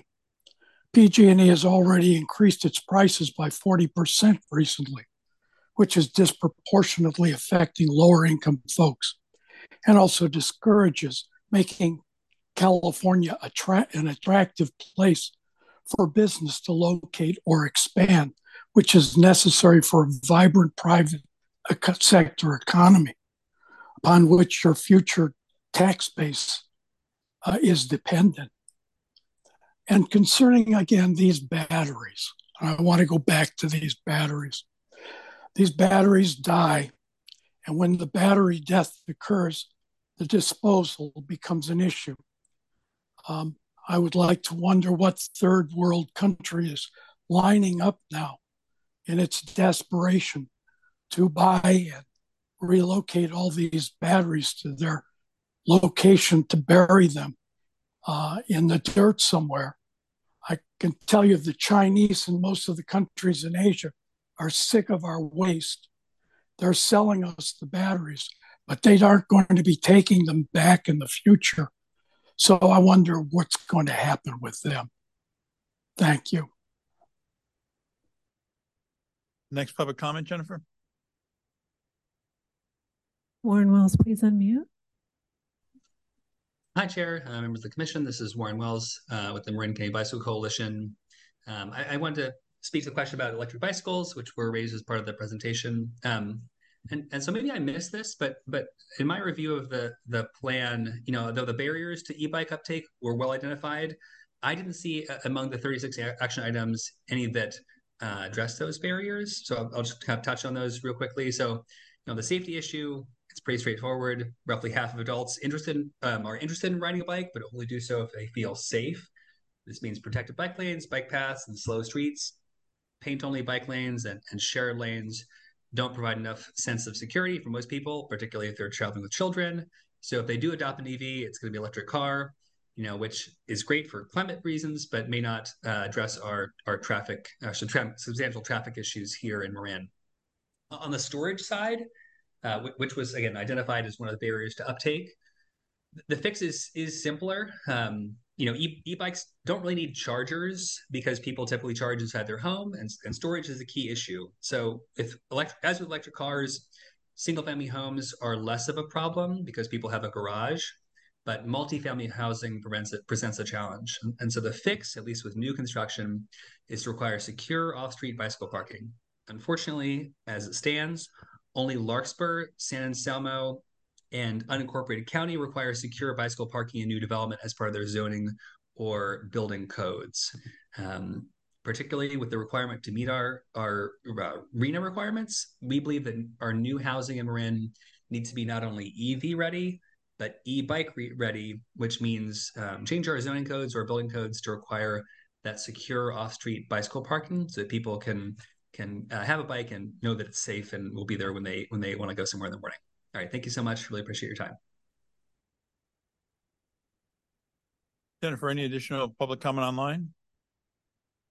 I don't see any additional comments at this time, Chair. So we'll bring it back here uh, for discussion. And Anne, I believe this is an action item, correct? It is an action item to accept the countywide EV acceleration strategy. All right. Any commissioner comments? I'm happy to move acceptance, Chair. Uh, that's great. I'll just make two quick comments. Uh, very, very brief. One, I think uh, Commissioner Colin's remarks about what cities and towns can learn from each other is always important. So if anyone manages to crack the code about retrofitting multifamily homes in uh, in Marin, please uh, share it because the points of friction are huge and numerous. And the other one is I just want to thank you and and staff for sort of continuing to remind us that you know TAM is really focused on public agencies and public fleets because very often these conversations often sort of turn to well what can we do in the private sector? And i think tam's role is always probably to sort of make sure we're providing that information to our, our jurisdictions and then sort of seeing how they can disseminate it to uh, private landowners. So with that we have a first from commissioner Cutrano, second I'll second it. excellent first by commissioner Cutrano second by commissioner fredericks jennifer the roll please Commissioner Beckman, Yes. Commissioner Blaustein, Yes. Commissioner Carroll, Commissioner Colin, Aye. Commissioner Cutrano, Yes. Commissioner Farac, Yes. Commissioner Fredericks, Yes. Commissioner Kemnitzer, Yes. Commissioner Cool, Yes. Commissioner Moulton Peters, Yes. Commissioner Perrey, Yes. M- Commissioner Rice, Yes. Commissioner Rodoni, Yes. Commissioner Sackett, Yes. Vice Chair Lucan, Yes. Chair Colbert. Yes. Move on to item seven. This is the outreach and engagement for the countywide transportation plan and community-based transportation plan. Anne, would you like to start us off? Yes, I would. Thank you, Chair. Uh, well, um, Sybil and Bob get settled here with Derek, who is staying at the table. Um, so just a re- quick reminder related to this item that last spring, uh, the board approved a contract with Fehr & Peers to support TAM in developing a countywide transportation plan, community-based transportation plan. Um, so we have been busy over the summer gearing up with the team. And we wanted to bring you a brief introductory item tonight, focusing in particular on the outreach and engagement strategy for the plan. This is not really meant to be a big uh, visioning discussion. We are scheduling the workshop workshop in October for that. Um, but it is meant to provide uh, a bit of an introduction, plant the seeds, uh, so that next month's discussion can be especially productive. So with that, I would like to introduce Bob Grandy from Fehr & Peers, who is the project manager for the consulting team, and Sybil Hatch from Convey, who is the outreach lead, and they will walk through the presentation. And this is for discussion only. Good evening, Commissioners. Uh, I'm going to start by giving a high-level overview of the purpose, uh, process, and schedule, and then turn it over for Sybil to, to cover most of the details on the engagement plan. Um, I did want to briefly mention that we have already met about four weeks ago with the CTP Ad Hoc Committee of the board, and two weeks ago with the CTP TAC. So we've got a, a good start on the process. So thanks to all those who were engaged in that. Uh, next slide, please. So the CTP or Community Transport or Countywide Transportation Plan is a strategic long-range vision for Marin County for 2050. Uh, there's also a reference to a CBTP, which is a community-based transportation plan. That's a program established by MTC to identify the most important transportation challenges for low-income communities and to develop strategies to overcome those. So for that CBT por- CBTP portion, we will use the Marin City Canal and Novato CBTPs that have been prepared previously as a foundation and use that uh, to expand and address the challenges in those communities and other parts of Marin, including West Marin. Um, the, those CBTP challenges and strategies will be incorporated directly into the CTP.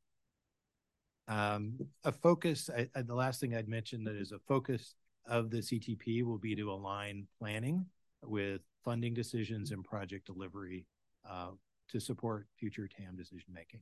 Next slide, please. So this slide lists some illustrative outcomes uh, for the CTP, and we'll be talking a lot more about these and other potential outcomes at the uh, October 26 board working session. So I'll just uh, move on to the next slide uh, just to, to whet the appetite of those, the kinds of things we'll be talking about. But next slide, please.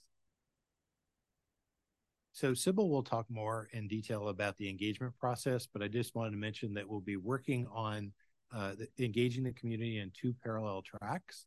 Uh, and it will be a multi-dimensional engagement effort. So the first track will be a stakeholder outreach that'll be for the board, for TAC, equity working group that we've established for the CTP, and existing agency committees. And so that will be the stakeholder outreach, and then the public outreach will be for community-based organizations and groups, individual residents and workers. So, uh, and that'll that'll be more direct outreach to those those individuals throughout the community.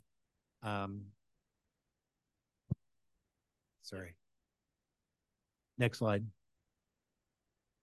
So this is a schedule matrix, and across the top you'll see the the both the calendar and some of the key uh, stages of the project uh, that we'll be working on, key activities from starting out with purpose and content, moving on to vision and strategies, needs assessment, and a co-benefit process. We'll be looking at how to help you prioritize projects in the future, and then moving on to the draft and final CTP coming back the end of next year for for final adoption of that. Uh, so the first uh, set of rows that you see going down are the series of stakeholder engagement activities that we'll be undertaking throughout the process. Um, including the ad hoc committee, the TAC, and and those other uh, public committees that we mentioned. And then below that, the public engagement uh, or a series of public engagement activities that uh, Sybil is going to uh, describe in more detail. So with that, I'll turn it over to Sybil. And next slide, please. Okay, thank you, chair people, uh, I mean, chairman and uh, commissioners. Um, I wanted to reiterate that I know that TAM and our project team are deeply committed to uh, public outreach and stakeholder engagement on this project. Um, we're going to, as, as Bob said, we have two parallel but very intertwined tracks. Um, I'll talk about the stakeholder piece first, and then we'll talk about the public piece. Um, and starting right here with the board, um, we do have an ad hoc committee of, of select members of the board that will help guide and and inform our process for developing the CTP.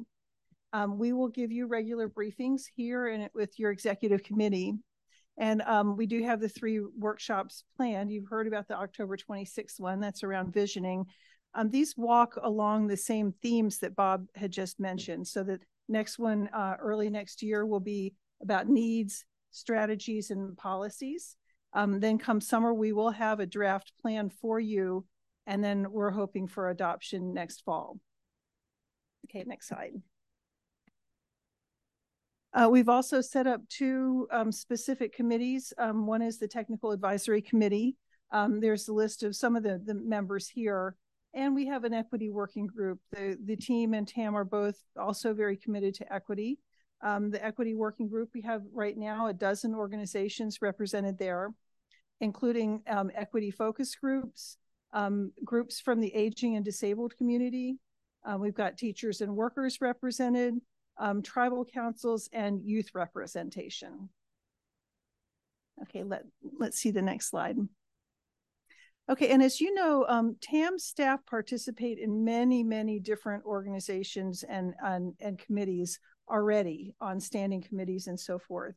Um, we are going to provide regular updates to them and also try to receive feedback from them um, as the project goes along you know, within TAM, we have the Citizens Oversight Committee, um, we have the Bike Ped uh, Advisory Committee, and then there's a lot of other transportation and transit agencies that we participate in.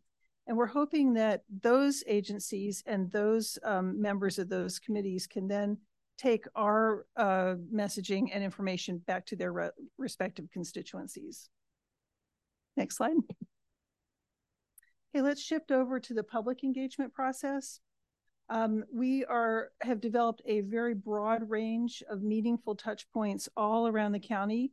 Um, and we have detailed these in the engagement uh, plan, which I think a draft of it is in your packet. So but really what I'm just giving you is a brief overview to, just for the interest of keeping things moving along. Okay, next slide. Uh, we are committed also to a data-driven public outreach program. Um, we would like to draw on a lot of the existing work that TAM has already done over the past decade. Um, TAM and a number of other transportation agencies in Marin County have done outreach associated with those projects. Um, and we wanted to use that information as best we can to help inform and set a basis for our work here. Um, we, we went back and looked at at least a dozen of those studies. We looked at not only the geographic reach of where and, and you know, who were talked to at those, but what they had said. And um, some of it was done for very localized purposes, like the, the 101 interchanges, you know, those were specific interchanges. But then um, in 2017, there was a vision plan. So that's a very broad plan you know, and the major issues that we learned about come as no surprise, you know, congestion relief and reliability of transit and bike ped safety and so forth. Um, but next slide. We did find some new opportunities for studies now here, here and now that will help us look toward the future of, of transportation here in Marin County. Um, one thing is that there are a number of underrepresented re regions that have we really haven't touched very much. There's been a lot of engagement done over here in the eastern part of Marin County in the urban section, but not a m- bunch in the western Marin County. Um, so there is also the uh, equity priority communities. We have CBTPs done previously. We will continue to be talking to those neighborhoods. Um, there are other underrepresented populations. Um, for example, we know that the needs of single parent households and rent um, rent uh, burdened families they have unique needs and we really want to understand those for this plan of course remote work patterns excuse me um, you know it's a new thing that we're going to study um, we want to know whether people are open to emerging technologies and how much and then because we have this uh, set of data to, to draw from we can look forward and see what some kind of long, longitudinal trends are in the data and what people are thinking about uh, as we move through time. Okay, next slide. Okay, again, this is a very brief overview, but our public strategy is to meet people where they are. Um, we are focusing on equity priority communities and key community organizations. We are planning four focus groups and six localized pop-up events, and we have an online survey. Um, I'll give you a bit more in in a minute, but um, go to the next slide and I'll show you a different way that we're looking at, um, you know, how we're tailoring activities to community needs. Um, this is just an example. This isn't the whole thing. You can see the whole thing in the plan. But for example, on stakeholder types, um, we have community-based organizations and tribal councils. There's a number of different ways that we are going to touch have touch points with them. Same with the general public. You know, the general public can um, participate with the survey in person at the pop-up events and of course the ongoing stream of communications that molly does such a great job with um, to keep people informed. Okay next slide. Okay we have four focus groups planned. Um, this allows us to gain really valuable insight and take a deeper dive into certain topics. Um, we are purposely for now keeping the topics a little bit flexible so that we can explore things and topics that come up as we learn more. But for example, you know, here's some some possible topics: community needs and challenges, obviously, priorities and preferences, accessibility. Um, and we may focus on specific types of groups, for example, the business community and their transportation needs, um, environmental and bike ped groups, and and um, again, people over in Western Marin County. Next slide. And of course, pop-up events. We've got six planned. We will be doing them hopefully in conjunction with other events that are happening around to uh, gather more people and gain more interest. We love having a variety of like interactive fun stuff for people to do. And um, as always, we will be providing English and Spanish and potentially other language translations. Hey, I think that's it for me. Oh, no, we have one more. The online survey, one more. um, we've learned that Marin County people really like taking the online surveys. They've been very successful for TAM in the past. So this these will be a survey uh, that will be available for everyone.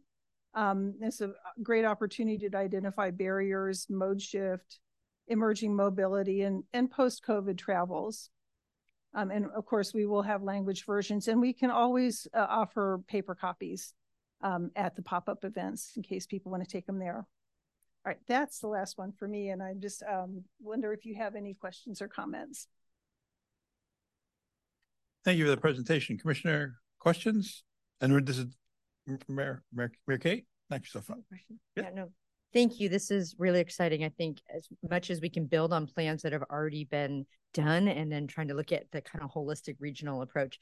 I had a, a hopefully it's not too hard of a question. When you talk about a data driven approach like that slide specifically, what data are you gathering? Because I know it's really easy for us to say that, but I'm just curious if you have a sense of what that data might be, or if that's something that will continue to work out as we refine uh, the, the types of programs that we want. So maybe it's a premature question, but I was curious. No, that's a very good question. Um, and for example, you know, we've done sur- like online surveys. We have hard data, like for the 101 interchanges, we did a, um, I don't know, I think we got two or 3,000 responses, yeah. You know, specific questions. So that is hard data. I mean, if we went back, you know, in a year from now and asked similar questions, we'd have a longitudinal data set.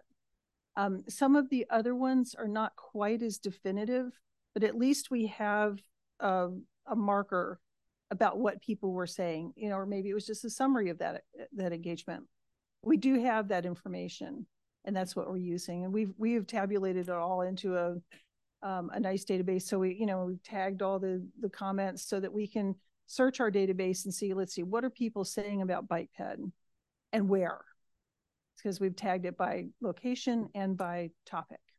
So it's primarily, if I'm understanding correctly, primarily the survey and people um, giving input that way. So it's not other discrete data sets that I don't know you're pulling from no, no first no. departments or No. traffic engineers or anything like that. Right. Okay. That that's not. This is more like the community engagement data. Yeah. Right, but it would also inform. Sorry, but it would if, like re- remote work. It will also inform because people will say one thing, but it's also what are we actually seeing Yeah. Absolutely. manifest. So that that gets combined with all of Bob's data. Yeah, so there is a whole aspect of the plan that we'll be looking at travel patterns, origin destination data, that kind of thing, and we'll bring that back to the board in a separate item, and that's you know definitely uh, going to be key to the plan, but it is a little separate from the kind of engagement and outreach data that uh, is being referred to here. did want to add one thing real quick, and I so we can expand on this. But one of the things we intend to do through this process is when we get to the end of this and we bring back the CTP for adoption, we're also going to be documenting everything we've learned along the way from an engagement standpoint and essentially coming up with sort of a plan in conjunction with Molly and staff on how you can proceed going forward based on what we've learned. So kind of the best practice uh, approach. And I don't know if you want to say anything more. Well, Derek asked us when we wrote our engagement plan. He said, "This is going to be the model for all engagement plans going forward." It's like, okay. so, you know, in in alignment with that. Yeah, thank you. Yeah, I do. Yeah, thank you. Um, question, we, we had uh public comment asking about outreach to Marin City tonight. And so I've seen it that you, you've got Marin City in your plan and you also have the community-based transportation plan from twenty fifteen as one of your documents. But can you say um, when we might expect some of the outreach to occur in Marin City? I see you've got community-based organizations in January and February and pop-ups in March and May. And so could you say more about that? That's right. I mean, um, and um, you know, with reference to Marin City specifically, um, I'm pretty sure that there are, and I, I don't have the list in front of me, but there will be representatives on our equity working group. So they will be engaged throughout from, you know, starting very soon um, at regular intervals. Um, the primary public public part is next spring. And that's when we'll have pop-ups and, and, you know, survey and that kind of thing. Did that answer your question? Yeah. Commissioner Cutrano? Yes, thank you so much. Uh, this is really exciting that we're moving forward with this. I had three quick things. Um, one, just to clarify, uh, on the slide, it mentioned like possible uh, interest groups that y'all would be reaching out to. One being the business community, the other being environmental groups and bike groups, and then the third being West Marin at large. Um, it said like May on the slide, but when I think about like a long term vision for the county, I can't imagine not having some sort of roundtable or working groups uh, that involve those stakeholders. So I just wanted to clarify: is it like for sure that we're engaging with those communities, or is it a May? Be? Yeah. Yeah, this this is definitely evolving. This is why we're not asking for adoption tonight, but the ongoing discussion. Um, yeah, I think it's easier just for staff too to think about the focus groups as uh, you know, a deeper dive on specific subject areas. Um, and for us, as we think about how we're going to conduct them, uh, we're definitely staff are leaning towards um, focus groups within um, like business groups or sort of subject matter experts to get that deeper dive, um, as well as just the ongoing communications channels we have with these stakeholders. We're really trying to put emphasis area on areas where we don't typically hear from those um, stakeholders, and so we know some of the usual suspects um, will be at the table, and we are always happy to present to them repeatedly, um, and that's part of the the ongoing existing communications that we do as an agency. Great. Um, and then two other quick things. One, um, I noticed under uh, ag workers, y'all had Marin County Farm Bureau and United Farm Workers. I also wanted to just suggest um, the West Marin Collaborative or uh, Marin Promise Partnership is another good lead for engaging with the farm worker community. Um, then I had a third question, which is uh, on the possible locations for pop ups for community events. Um, if we have suggestions, should we just send them to staff or what's the best pathway for getting you some suggestions? Through staff would be ideal. Yeah. Okay. That'd be great. Thank you.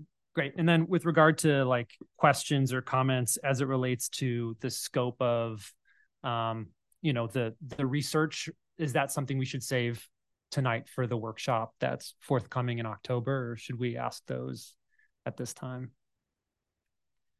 Uh, is it research related to public outreach and previous outreach, or is it re- research related to what do you want to see as areas for travel information and for the plan development? It's probably the latter. So I suggested I would expect it to be at the workshop later, but just wanted to make sure. For okay. Yeah, we um, the door is always open to submit those comments, but maybe for brevity tonight, we uh, we don't open that door. Right on. Okay, thank you so much.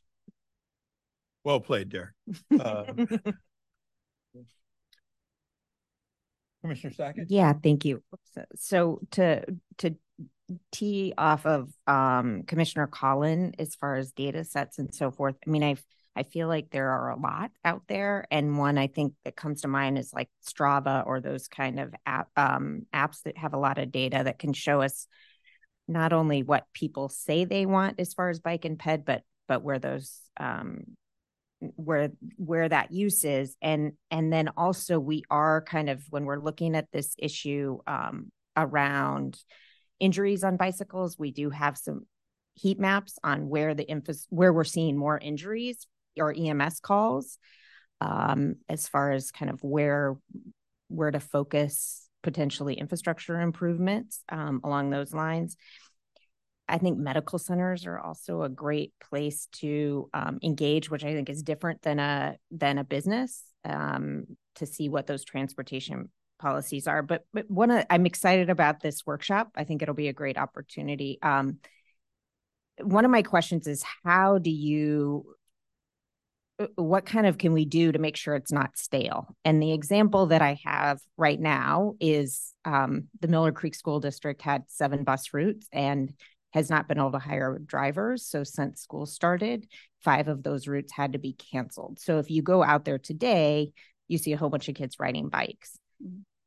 I don't know how you plan for something like a like bus driver issues, but I also don't think that's a problem that's going away right now. And so how do we kind of you know keep things nimble enough but also make sure that the data that's collected isn't stale by the time the report comes out Great question. Um, uh, this is our first ever countywide transportation plan, so I am hoping it's not stale on the first discussion. But um, we are gonna need to have further discussions about what are the priority areas for the commission to focus on, and how do we make those relevant within our communities. Um, and I think that's definitely part of this outreach plan. Is the outreach should inform what what the priority areas should be and what are the messages that need to be brought forth in the plan so we know what we're considering investing in in the future. Um, so it's a little bit of an iterative process. Um, and that's why I think we're glad to have board retreats and opportunities like workshops to have these discussions about what are the focus areas. And if your vision and your priorities are right, it should maintain some relevancy um, for all of our communities. Through the chair, if I may just add on to that, I mean, any, any plan, really, any document is a snapshot in time, and it always does its best to capture that time and look ahead to the future and try to anticipate trends and events. Um, we do plan to update the plan periodically, so that's one way that, you know, we would continue to engage. Um, it is also the case that TAM and our partners run real life programs that change, you know, day to day, week to week, year to year. And having a plan presents a guide, but it does not necessarily preclude us from continuing to administer our programs and monitor um, our investments uh, between plan updates as well. The last thing that I would add is that we envision a plan that identifies your priorities and identifies those goals and objectives and creates a process going forward where you also have monitoring of things because things do change. Uh, they've changed much more rapidly in the last five years or last two years than in than maybe in previous decades in my career. But things do change rapidly. So we want to give you the tool through this plan to set up a, a structure that allows you to monitor that and make adjustments consistent with your vision and your goals uh, along the way. So we're, we're going to try to have our cake and eat it too with respect to that.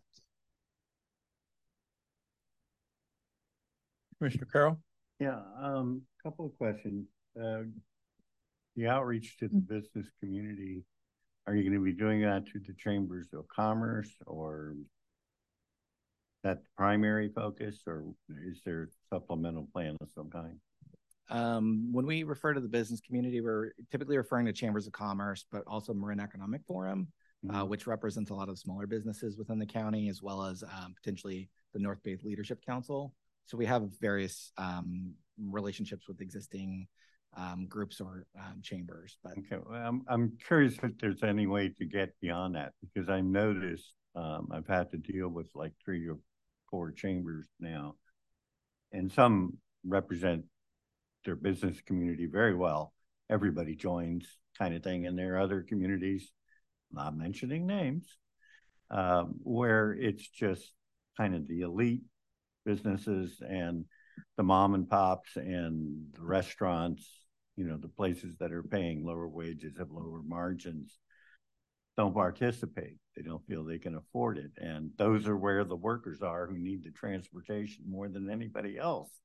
But those businesses aren't a part of the organized business community. And I'm just throwing that out there that if there's a way you can figure out, I don't have a solution, but if there's a way you can figure it out. I know two businesses in particular, um, the Zen Center at Green Gulch and Pelican Inn at Muir Beach, uh, if their employees don't have a car, nobody shows up for work. And if the one person who owns the car is sick or has an accident, nine, six employees don't show up for work. You know, and so, you know, how do you reach those kind of, of businesses and include them? The other thing, uh, I've been doing a lot of research on our aging population and health issues.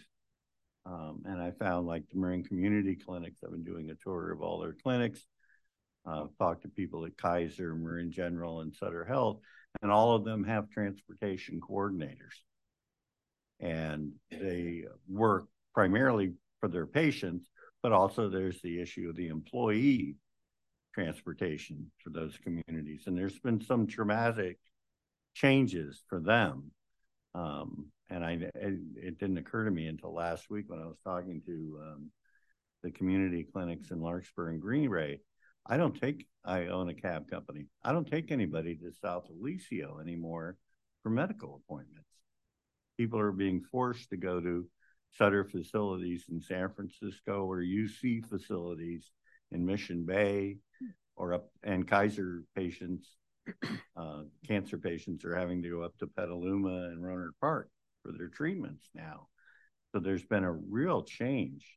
I mean, it used to be half my medical appointments were to Sausalito. And after talking with them, I realized I hadn't seen one in about since COVID started in three years. So there's been a dramatic change in the medical transportation needs. So that's just something I'd offer is to contact those organizations and talk to their transportation coordinators and see get their input. That's it. Thank you. Public comment?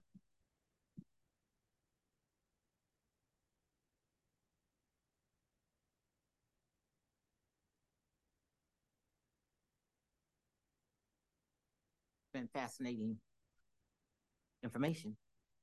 Um, I'd just like to say, as a member of the Marin City Community Services District Board, uh, that you can get in touch with us. We meet uh, every month, sometimes twice a month. And but there's also an active Marin City Council of Organizations that meets monthly. Uh, you talk about the equity groups; those are groups made up of the county. Those aren't community-based organizations. So I wanted to let you know that hey, there's outreach arm. You know, just reach out. Okay. What the other thing was is that uh, when I look at Marin City and the fact that we have the highest chronic disease rate and highest disability rate, when you're looking at transportation, we have to take those special populations into consideration. The other thing that you want to look at is because we have periodic flooding.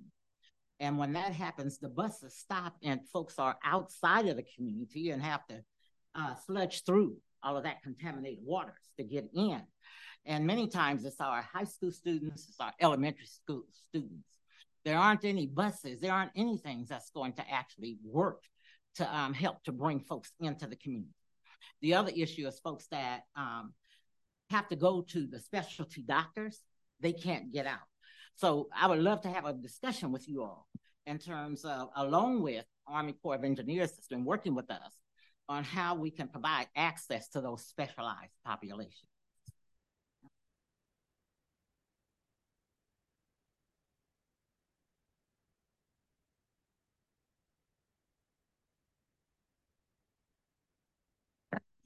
Hello again. Um, thank you for the report.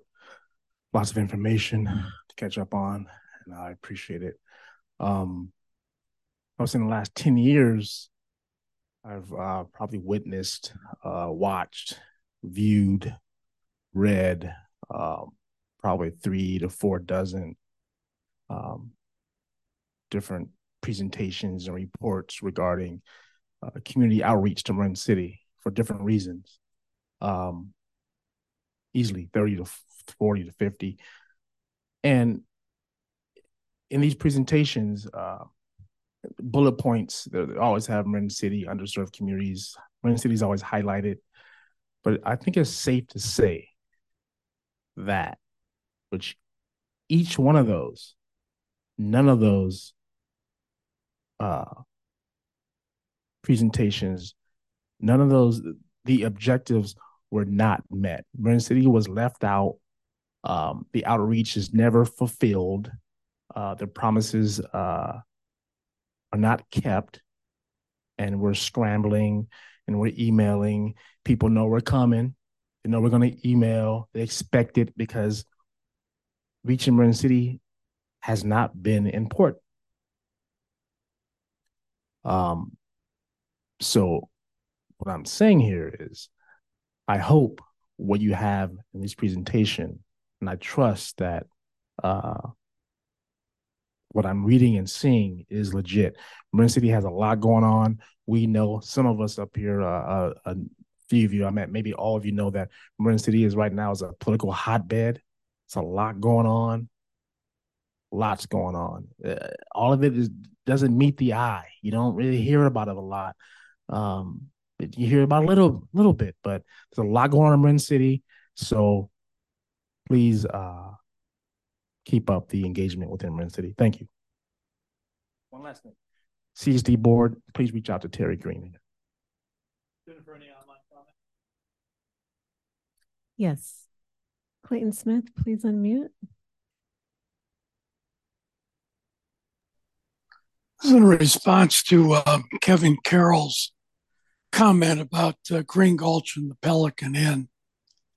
Um, my brother-in-law once uh, ran a manufacturing facility in Sao Paulo, Brazil, for um, Parker Hannifin, and um, what they had to do in that particular facility is they were responsible, and this is true in many countries. Business has to pick people up and bring them to work and then they have to take them back. I know we have a, a different situation in the urban corridor, but these businesses that are out on the far side of Marin, starting with Muir Beach and going on up the coast, I think they have to basically somehow or another account within their bu- uh, business model for providing either housing that's proximate to where their uh, business location is or transportation for people to come to and from their businesses because this is something I don't think that belongs um, in the public domain or something I think the taxpayers uh, have to uh, basically uh, come up with the money to support. Uh, secondly, I wonder who's going to run these focus groups you're talking about. I have a great suspicion it's going to be the usual suspect, uh, David Parisi, which I think uh, has done so much lame work and deceptive work in this county that I would really hope that we would not have him on the payroll again, particularly when you're designing uh, this uh, county-wide plan. What he's done in Southern Marin, I think, has not been very helpful. Thank you. Jennifer, any additional public comment online? Chair, I don't see any other hands raised at this time. All right, so this is just a discussion item, correct? And so do my fellow commissioners have any closing comments they'd care to share? All right, seeing none, thank you very much for the report and to my commissioners for the discussion. We'll now move on to item eight. This is approval of Marin County's project list for Plan Bay Area 2050. This is an action item.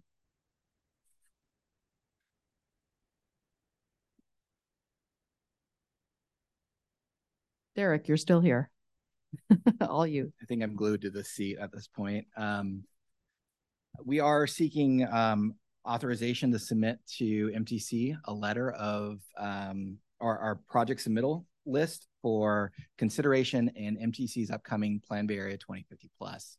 Um, next slide, please. A little bit about Plan Bay Area. It's the fe uh, federal and state required plan that is required to be updated every four years. That brings us a cycle for this plan to be updated by fall of 2025 to very short years for a lot of work that needs to be done. Um, and that's made even more challenging by an additional planning effort for this cycle.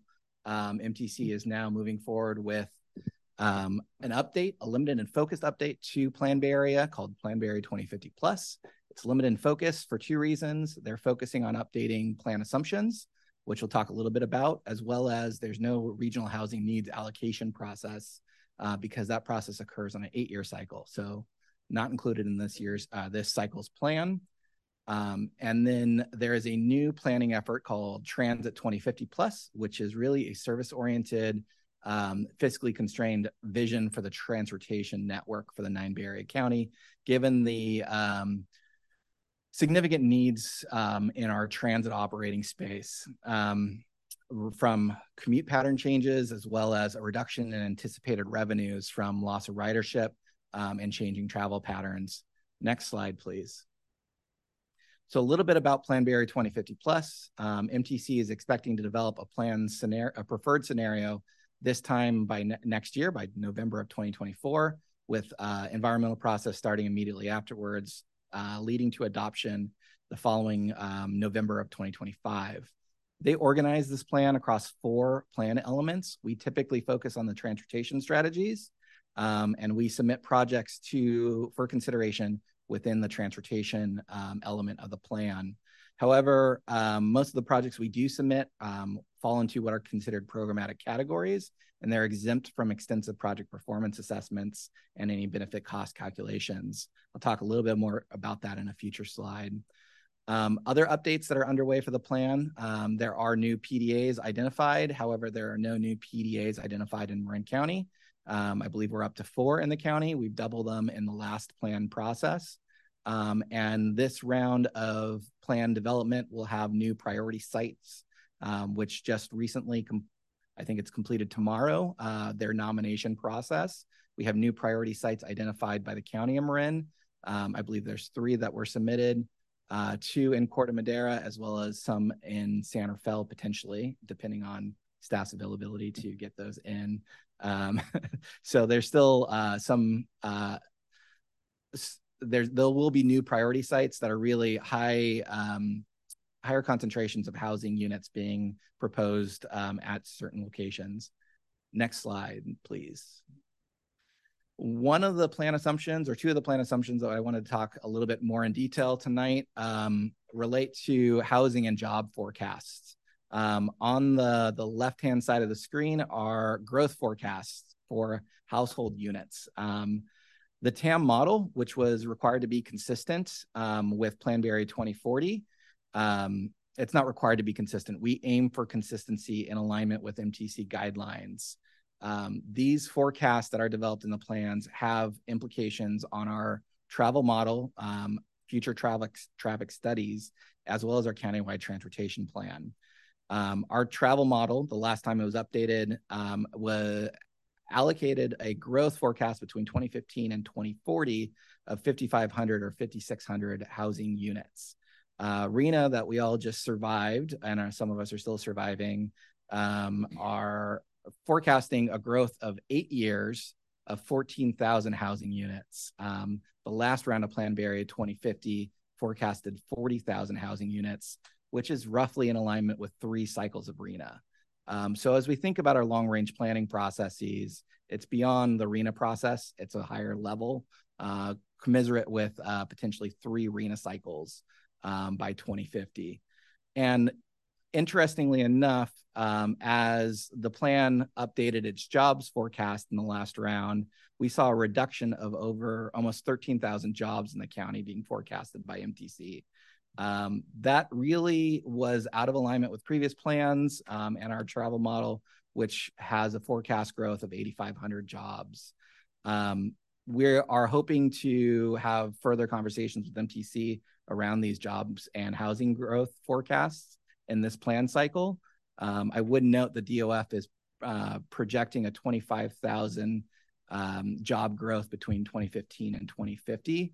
So there is a pretty wide range of jobs and housing forecasts out there. Uh, and we are very interested in uh, coordinating so we know what we should be consistent for and realistically planning for in the county. Next slide, please. A little bit more about Transit 2050 Plus. Um, the plan itself uh, in the last plan had, uh, had 406 billion identified in transit strategies. Most of this is fix it first or operations and maintenance of the existing system. Um, but the uh, Transit 2050 Plus is really looking at a market assessment to understand where uh, regional travel markets exist for transit and what services may be needed to meet that transit market. Um, and they have developed draft goals for um, developing this plan. And our transit operators um, can influence this project through um, concepts um, that advance that market analysis, but also through our call for projects. Uh, and we closely coordinated with our transit operators on our call for projects um, that is in front of us today. Uh, next slide, please. So we worked with our public works operators and transit operators to develop the list that's included as attachment B. Um, a lot of this was submitted to MTC um, when they requested for updates of existing projects back in June. They've requested that we consider new projects by September 29th, by tomorrow. Um, and those projects need to be new capacity increasing projects, um, which add lanes to either the arterial or highway system. Typically, we don't have a lot of those types of projects in the county. Um, we have had a couple though, and I will point them out on the next slide, um, or projects that are over 250 million. Um, these are required for federal funding um, requirements as well as for CEQA analysis. So we want to make sure we identify those projects in this plan. Um, and they do go through an extensive cost benefit analysis. Um, so we try to not go through uh, those projects. We want them in the plan, but not through this performance review process if we can uh, in a lot of cases. So with that in mind, we are requesting that we submit two new projects for consideration um, a countywide signal upgrade project, which really uh, would need further planning and scoping to understand exactly where those uh, transportation improvements may occur and what the benefit of those transportation improvements would be, um, as well as uh, transit enhancements to meet uh, the new PDAs and the priority site designations in the county. Um, this is really in alignment with making sure that new housing elements um, or housing opportunity sites or PDAs or priority sites have opportunities to have reliable and frequent transit service um, and not relying solely on single occupancy vehicles. Next slide. Programmatic categories is typically how we get our projects into the plan. These are um, typically active transportation projects, intersection improvements, uh, most of what's in our capital improvement programs as cities. Um, minor streetscape and transit capital projects are typically what we see. Um, and these are all typically included in the plan and can access regional, state, and federal funding. Next slide. The existing projects in the plan are the larger projects that add capacity. So things like the Marin Sonoma Narrows, which have added an HOV lane. We thought we didn't need to include in this plan, but we are requesting that it is included um, due to ongoing utility relocation and landscape um, uh, and mitigation monitoring requirements for that project. We're hopeful this will be the last time Marin Narrows is included in our project list. Um, but also uh, another smaller project but adds capacity is Novato Boulevard, which is a Measure A major road project. Uh, so a long-standing um, investment from our local transportation sales tax. Uh, we're also including in the project to make sure they can continue towards construction, um, even though they have a complete CEQA document at this period. Uh, there are a variety of other projects, Sanderville Transit Center, a uh, older free, uh, ferry service frequency boost, along with a new ferry vehicle and express bus service by the Golden Gate Bridge Highway and Transportation District, as well as uh, 101 580 interchange, multimodal local access improvement project, and the various other projects identified on this chart. Um, State Route 37, as we move forward to construction or to um, delivering improvements on that, uh, we're also requesting to be included in the plan. Next slide, please. Um, new for this process is the uh, consideration of this resiliency project list, which was developed through the MTC ABAG BCDC uh, Sea Level Rise Adaptation Funding and Investment Framework. We've reviewed this framework and the project list um, for all of our known sea level rise projects in the county, and um, they are included as part of the environmental plan element of the plan. Um, next slide, please. So next steps, uh, we are asking for authorization to submit the project list, uh, which is really just the two projects uh, mentioned earlier, the county signal improvements, as well as the new transit enhancements to PDAs and priority sites. Uh, we will be continuing to coordinate with MTC on the development of this project list, uh, on some of the revenue forecast and elements of the planning process that get developed. They will uh, continue to coordinate with us as they develop their draft transportation element, which is developed in winter and spring. And then that gets lumped into a preferred transportation element in summer for a preferred scenario in November of this year. Um, and I would like to point out my excellent Photoshop job, adding a plus to the cover of their previous documents. So Um, Good job, Derek. With that, we are seeking authorization tonight uh, for the project list and happy to answer any questions. Derek, you've never been funnier. it is definitely your night. Commissioner questions. Uh, Commissioner Moulton Peters. Yeah. Oh, no, no, you go first. Okay, so uh quick question. So there's on our list of projects on page 133, I think it is in our packet.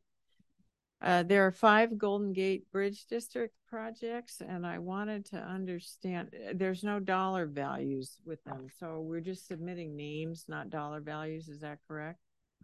We submitted dollar values where they were provided by the project sponsors back in June. I did not include them in this list because I wasn't sure how realistic they were and further conversation may be needed about some of them. Um, for example, there are unknowns related to their new ferry vehicle and what the CARB requirements are for replacement of that vehicle. Um, and that will severely impact project finances. Yeah. We also don't have a revenue forecast from MTC at this point, which we typically do. So we're trying to fit within a revenue forecast as well. And uh, did, did have any of these projects appeared on prior uh, lists from Yes. Marin County? These were all priorly included in Plan Bay Area. Okay. I- uh, for instance, I wasn't aware the Larkspur Ferry parking garage was back on the table as an active project, so that, that was interesting. Um, okay, and then do these need to appear in a strategic plan or some other document to be submitted by an agency? No. Um, the only thing that they're seeking at this point are new capacity increasing projects. Um, I would say we need to have project sponsors identified. Um, and typically there's a desire to move forward with projects because specifically in this plan, there are severe financial constraints given the shape of the transit system and the revenue forecast. Um, so MTC is suggesting that any new projects may result in other projects coming out of the plan. Commissioner Colin? Thank you.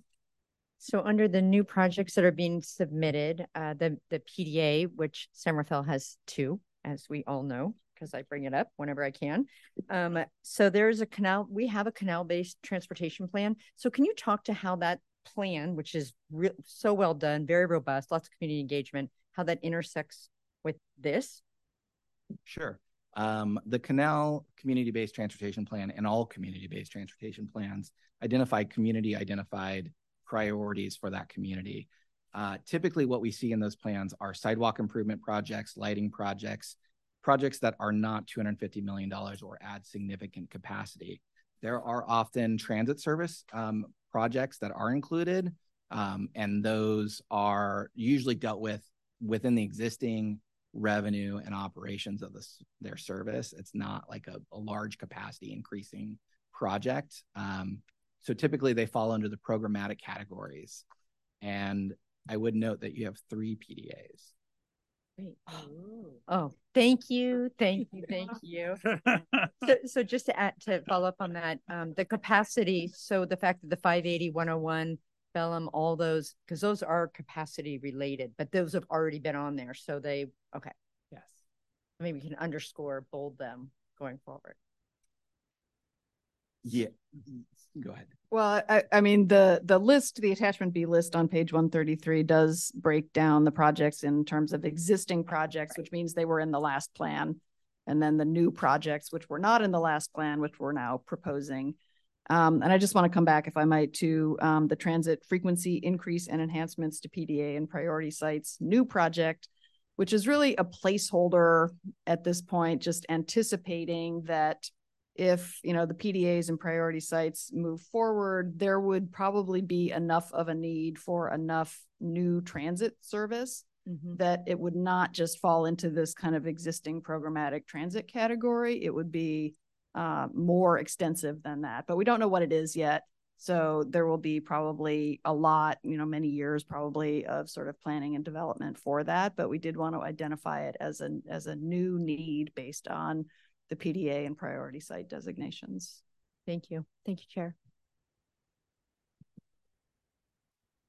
Uh, Commissioner Bossi?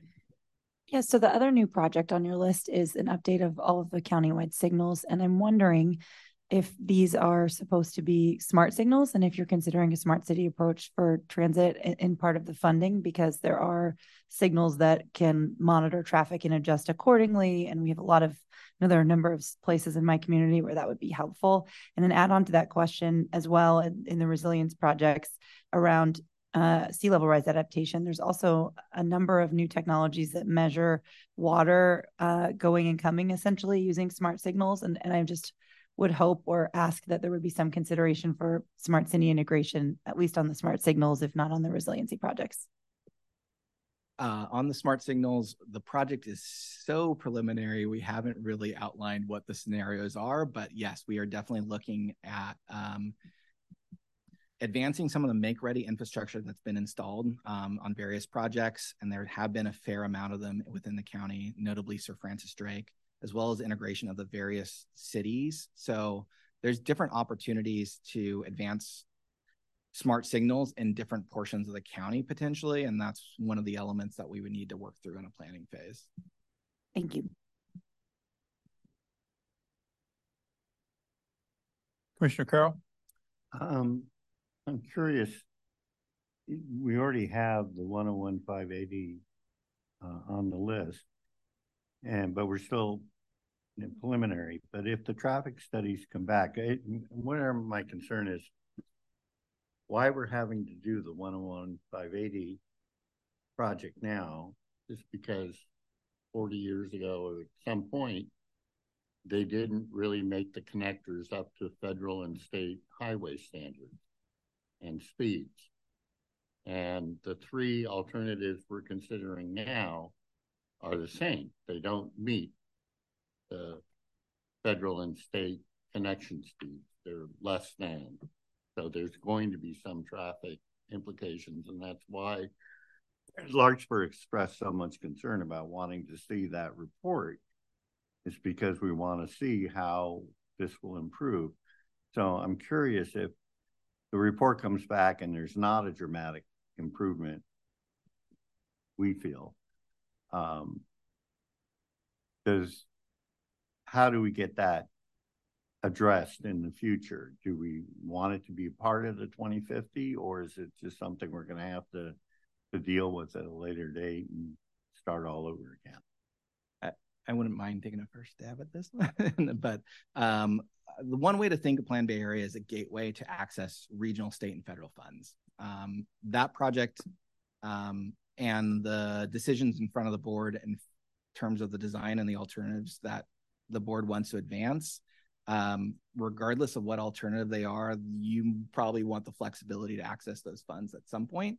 And so the action of including it in the project uh, list uh, doesn't preclude you from any design alternatives. It just allows that project to continue to advance the project development process. Okay, so that was my concern was this.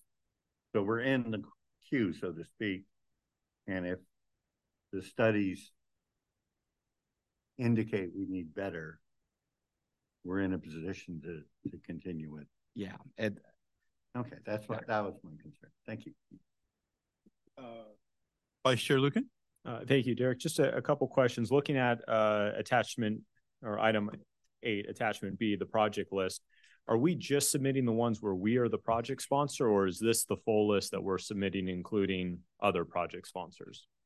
So for tonight's action, uh, we are just including the list where we have already included all of the existing projects mm-hmm. um, in the plan. Those were due to MTC in June, um, and I probably should have clarified that on the attachment. Apologies for any confusion on that. What we're submitting is the new projects, um, and there are only two new projects from TAM. The other one is already in the plan because it's MTC's uh, and BCDC's project. Okay. um, and the reason I asked, and maybe you could talk about coordination with other agencies, um, putting my SMART hat on here. Um, Healdsburg for SMART is not in Plan Bay Area, yet we've been able to secure millions of dollars to get there, but there's still a funding gap. Were there any conversations with SMART about, you know, do we do we put them in to give them help? I know they're requesting it as well, and um, kind of what's the thought around that? Yeah, for SMART, given that it's a multi-county project, that typically because that project location's in Sonoma County, Sonoma County TA works with SMART to submit that project list. Um, we've conferred with SMART; they did not request us to submit it in our project list this cycle. So I assume that that piece will be completed by Sonoma County, but SMART will also have the opportunity to include that within the Transit 2050 plus okay. as a concept um, and submit it directly to MTC. The transit operators are slightly weird. They can choose to go through county transportation agencies or submit directly to MTC. Okay. I'm partially asking so our MTC commissioner hears that question as well when uh, the decision when the decision comes. um, the actually yeah the other one um, I see on an existing project we have State Route 37 interim project um, what about the ultimate project, or would that fall under the sea level rise adaptation infrastructure? That is somebody's getting a little greedy tonight. so, under the previous plan, the interim project was included in the transportation element of the plan, and the ultimate, which is not physically constrained, was included as part of the env- environmental phase of the plan. So, for this plan, it hasn't been made clear how MTC will treat the ultimate project. Right now, what we are requesting is that our projects in segment A, that are sea level rise projects that have funding can move forward um, and continue to access the regional and state and federal funds that we need to deliver the improvements in Marin County. Uh, we will continue to coordinate with MTC about how they're treating the ultimate project. Um, and Well, I, I would even say that some of this nomenclature is four years old now or several years old, dating back to the last plan. There's, there's in the Marin County portions, this distinction between interim and ultimate is sort of going away. And so uh, we will definitely be working with MTC to make sure that the current project vision is included in the plan as much as possible. Okay, and uh, just switching to comments, if, if that's okay. Or we want to finish questions first? I think we should finish questions and go to public comment. Okay. So, uh, Jennifer, online public comment, please. Yes, Matthew Hartzell, please unmute. Thank you. It's very disappointing to see the Larkspur Ferry parking garage project on this list. Um, this is really a, a, backwards project that takes Marin back to the 21st century, and this is supposed to be planned 2020, 2050 plus. We don't need more parking. We have enough parking at the Larkspur Ferry Terminal. It's one of the largest parking lots in Marin County. The Larkspur Ferry Terminal is also one of the largest generators of vehicle trips and traffic congestion in Marin County and the cause of one of the biggest traffic backups on Highway 101 in Marin County. Um, we really should be thinking about other ways, multimodal ways, all transportation alternatives to get people from their homes to the ferry terminal. Um, buses, the smart train, um, bikeways. Um, right now, Larkspur Ferry Terminal has the name Larkspur in it, but there's no all ages and abilities way for people to get from Larkspur or Corte Madera to the ferry terminal because there is still an unfunded gap in the north south greenway between the main part of Larkspur and the ferry terminal. It's called the Southern Segment. That would be a much cheaper project to increase access to the ferry terminal by finishing that segment than building a new parking garage. So I don't know if TAM has the ability to remove that from this list, but um, I just want to express my very extreme disappointment and say that this this project is not a forward-thinking project. Thank you. Next public comment, Jennifer, please. Clayton Smith, please unmute. Plan Bay Area is a local implementation of Agenda 21, which is a top down community development paradigm that effectively de democratizes local control in the community development process. The key word is always compliance and it's the tell that exposes its authoritarian nature. It's the brainchild of the World Economic Forum, otherwise known as the billionaire Davos uh, crowd, made up of the global elites and their minions and governments everywhere. Their most recent promotion is creating 15 minute cities. And I fear that this is the unstated goal ultimately of Plan Bay Area the first rollout of this agenda has been in the UK and is waking the people there up to the government's disregard of public sensibilities. And they are meeting widespread public pushback. My issue is how Plan Bay Area plays into this countywide transportation plan in a stealth manner, creating a 15 minute Marin without open, transparent public notice and discussion. Once again, I'm saddened to see something with such wide reaching impacts on the future of our lifestyles here, proceeding with virtually no public knowledge of it. Although I do think when we look at all these tightening up of our roads with these bike lanes, they've taken away our emergency pull off areas. People are beginning to suspect there's something else involved and it's not being spoken about. Thank you. And Jennifer, any additional public uh, comment online? I don't see any further comments at this time. So let's bring it back here for comments and disposition. Vice Chair Lucan, I believe you wanted to offer some comments. Yeah, I'd, I'd actually uh, defer to our, our staff here on on how would we clean up the nomenclature around State Route 37 because it does seem odd to me that we have the interim project in here, which is outside of Marin, but maybe we're not highlighting the remaining sections of the ultimate project that would be within Marin, um, particularly on segment A around the uh, 101 37 interchange, as well as Novato Creek Bridge to Atherton. So how, how can we make sure that that those remaining segments that are at least in Marin are at the same level as a portion of the project that is outside of Marin? So Commissioner Derek, you can confirm, I don't think this was intended to be the project that's outside of Marin. I think, you know, if you'll recall, at one point there was an interim project in Marin and an ultimate project in the whole corridor as well. And that language is, you know, changing as we speak. The environmental document for the State Route 37 segment A1 is out for review right now uh, MTC staff is very well aware of the developments on the 37 corridor, and we'll be working with them to make sure that the projects that are currently contemplated are reflected in this plan. Okay, and, and would it maybe be more appropriate and just list it as State Route 37 and leave it open for anything? I, I look, we've got Marin Sonoma Narrows on the list just as that. It's it's pretty broad. Maybe we just put State Route 37. Yeah, I would say in addition that MTC is actually submitting State Route 37. Mm-hmm. And so we want to make sure we're coordinating with them on what's included in that. Um, we definitely want the Marin segment A ultimate. Sorry, can go back the high the sea level rise protection project in Marin to move forward, um, as well as the remainder of the corridor. So um, we didn't rec- we didn't include it in our list as a new project because it was already in the plan and MTC was submitting it directly. Um, and we can come back on nomenclature potentially of how to make that happen because I think your intent is in alignment with what staff is suggesting. Yeah, I, I don't want to be so prescriptive exactly tonight, but I think maybe when we make the motion or if, if it's time for that to, you know, give give staff the authority to, you know, make those minor adjustments to make sure everybody's saying the same thing and keep our options open. Yeah, thank you. Additional comments?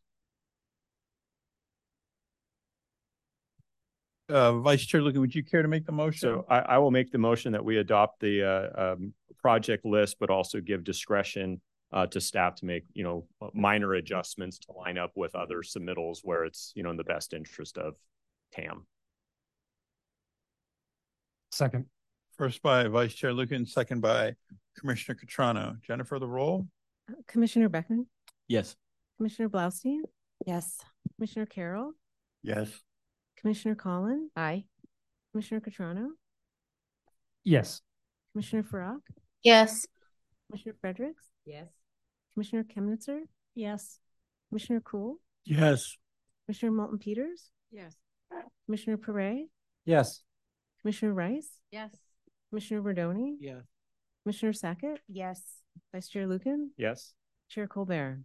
Yes. Now we move on to our final uh, discussion item of the night, the presentation on Transportation Funding 101. All right. If I can just say a couple words about this while Dave gets settled here, um, relieving Derek finally of his uh, seat.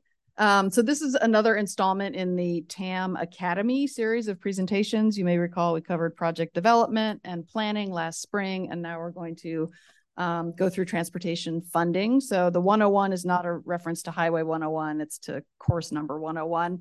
Um, and given the late hour, there will be no quiz and no grading of this subject, but uh, we just wanted to bring it to you to give a little more context on some of the funding discussions that we have here. So Dave Chan will be presenting this item. Uh, good, good evening, everybody. Uh, Dave Chan, uh, Director of Programming, I'm gonna give a pretty high overview of transportation funding. Um, next slide, please.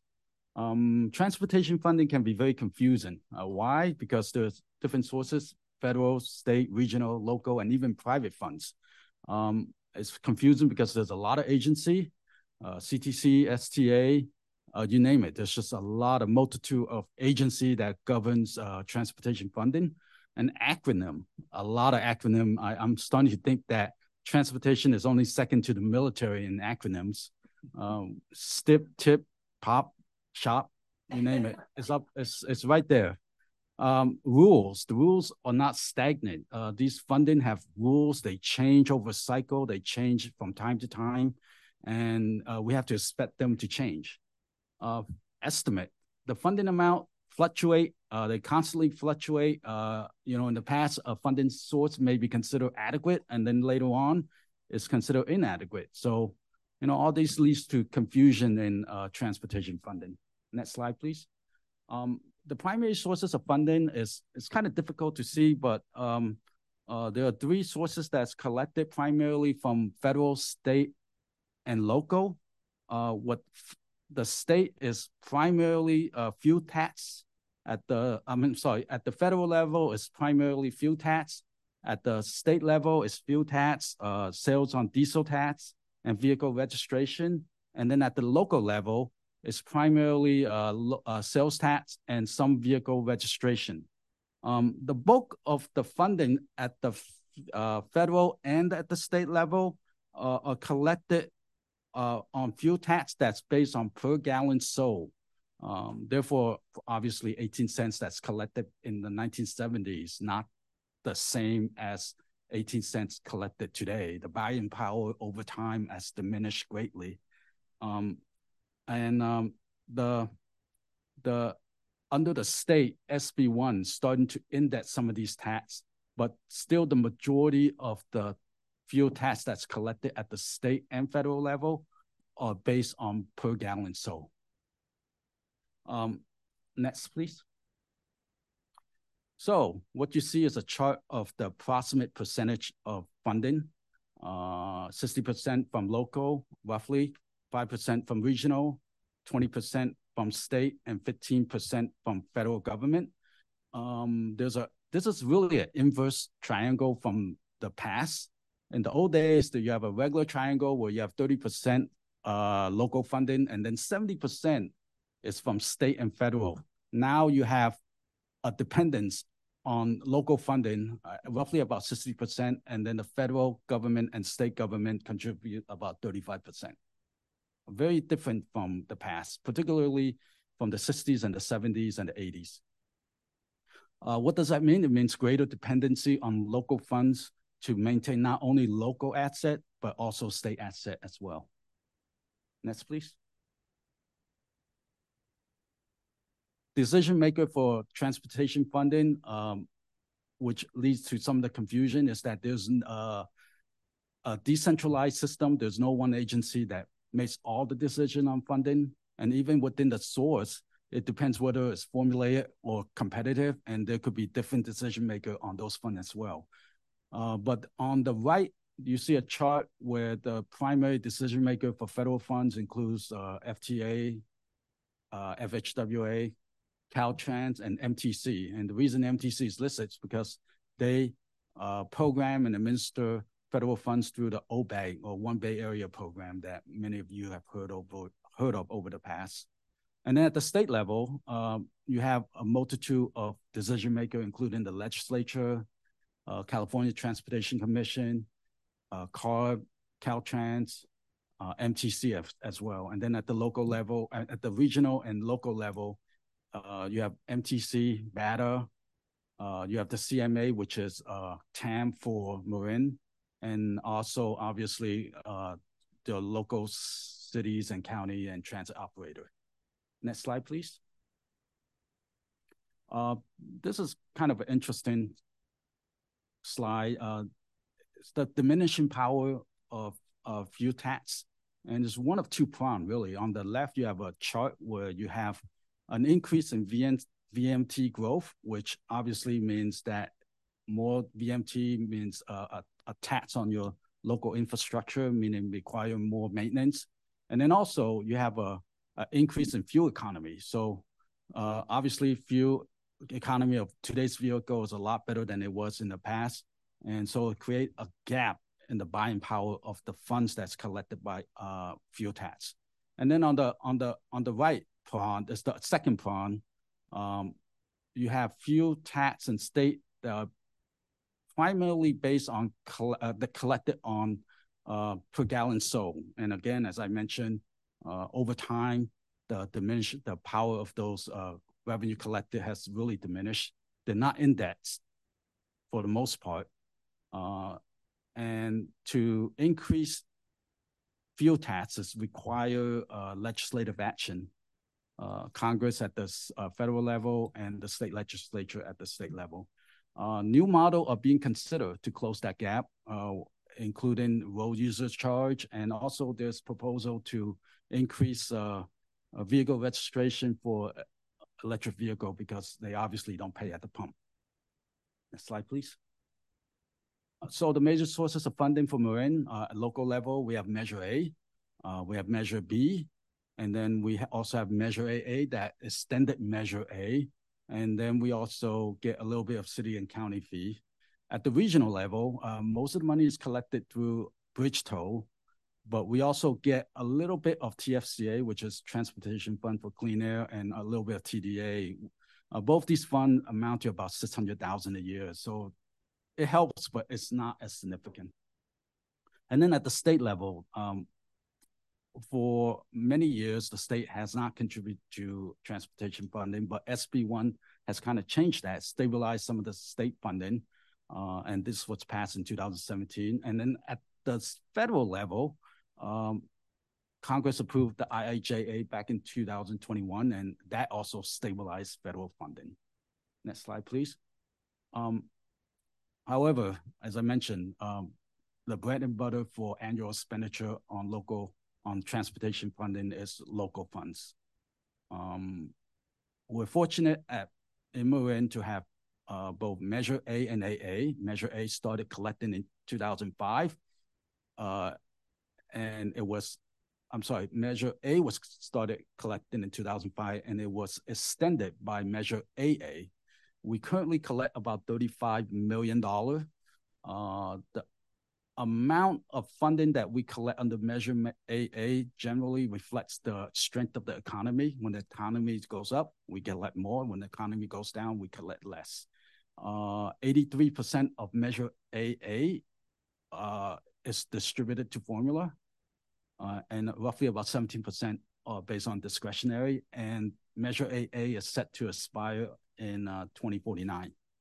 Uh, and Measure A uh, funds the four categories that you see in the chart.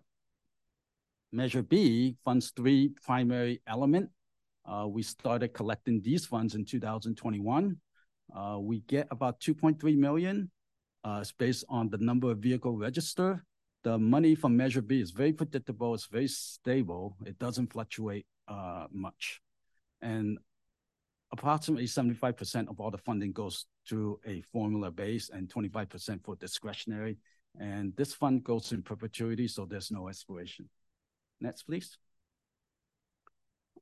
Um, under the state, uh, SB1 is really a godsend because it really stabilized the amount of funding that we get from the state that was noticeably absent for about 15 years. So uh, it increased and stabilized state funding at about approximately 5.4 billion and some of the funds in SB1's index. So that was something that was uh, something that we really wanted to see, and it, it came to fruition under SB1.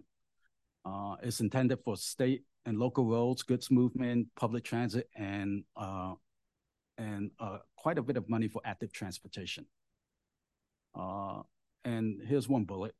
Local Marin trans uh, jurisdiction receive about $21 million annually for local streets and road. And that's because of SB1. Next slide, please. Uh, this is the federal IIJA. I'm not going to get into this because we have planned for you next month a more detailed presentation on IIJA, not just on the basic of IIJA, but also to get into uh, projects in Marin that we think are a good candidate for this funds. But as you can see, IIJA includes more than transportation. It includes uh, airport, water, broadband, but nearly 70% of all the funding from IIJA is going to transportation. Uh, and really, IIJA stabilized federal funding through fiscal year 26. Uh, in the Bay Area, we get that money through the MTC One Bay Area grant and uh, really substantially increased the competitive grant program that's available. Next slide, please. Um, you know, having said all this, I want to talk about new model for funding transportation. Um, there's a lot has changed for funding transportation, but um, there was a a growing expectation uh, that there's a self-reliance that counties and local agency help themselves by imposing uh, county-wide county transportation sales tax and also vehicle registration fee, which uh, Marin has, uh, developer fees, and then even at the local level, uh, states and county are uh, assessing sales tax on themselves for transportation. Uh, the next bullet is leveraging. Um, contributing local funds to a project will attract other funds. Uh, there's a strategy from some to perhaps fund the initial stage of a project, get it through environmental, maybe even get it through shovel ready. And what that will attract other state federal funds because there's less risk that is involved when a project is funded through that stage. And also uh, aggressively seek competitive fund, competitive grants and earmarks when they're available. And we're starting to see earmarks become available in the last three years. So uh, we're aggressively trying to get these projects in line for some of those funds. Uh, and then a, a, pretty important bullet here is when an application is not chosen, but is maybe near the top of the uh, in points, but not quite there.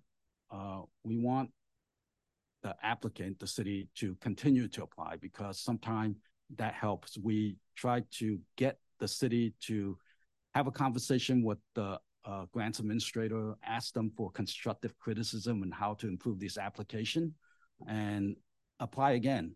I, I don't know if it's a coincidence or it's a cause and effect, but uh, this past year with the regional ATP, we did that last year. We went to the CTC and sat down with them, with the your your city uh, city public works director, and went through each of the application, and they gave us really good uh, direction and criticism on how to improve the application. And sure enough, we got $10 million, close to $10 million this year under the regional ATP. So coincident, I don't know. It certainly helped to get them to listen to what is important to the people reading the application. And then partnership is very important for particularly with larger uh, projects, maybe in the range of 10 million plus to have partnership, you develop partnership with the state, with regional agency, and also with other local agency. Uh, and it's also important to educate uh, decision maker on project, let them know ahead of time what these projects are. We develop fact sheets.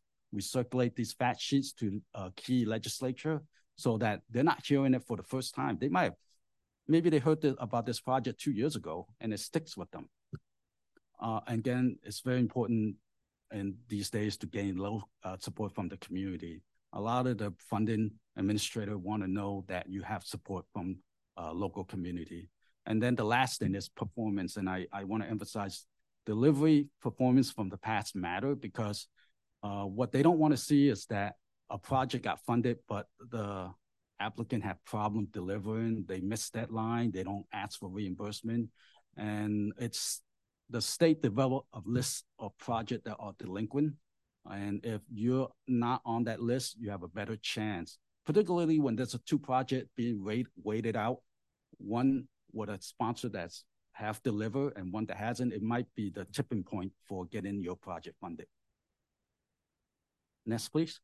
Uh, eh, this is kind of a stream case. An example of a project that kind of exemplify all that I've talked about, leveraging and partnership. this is the Marin Sonoma Narrows. It received funding from all four level.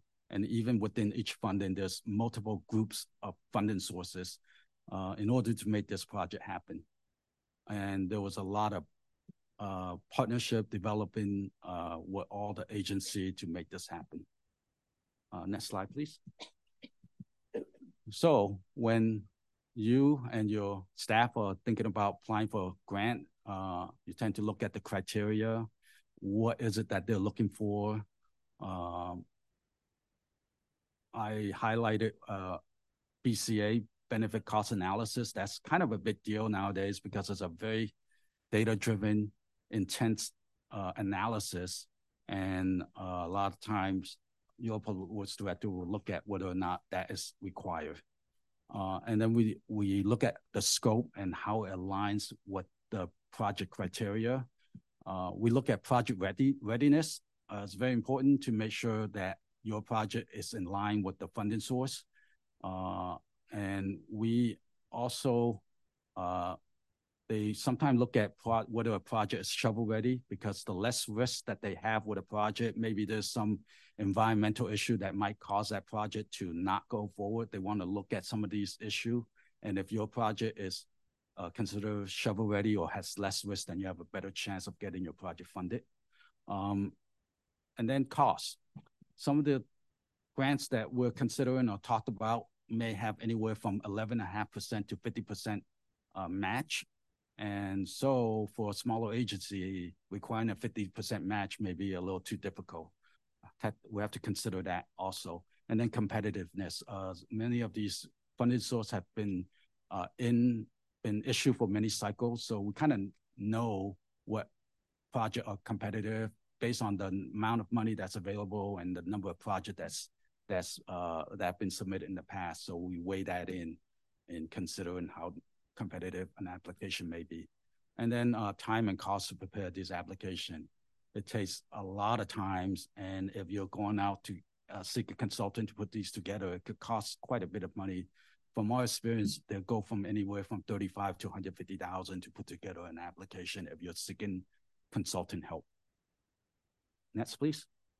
Um, so trends that are being integrated in transportation funding. Um, you know, in the old emphasis of transportation funding, we looked at congestion relief, we look at time saving, expansion, motorists, and also uh, pavement condition index. But now it's kind of changed. We're looking at land use.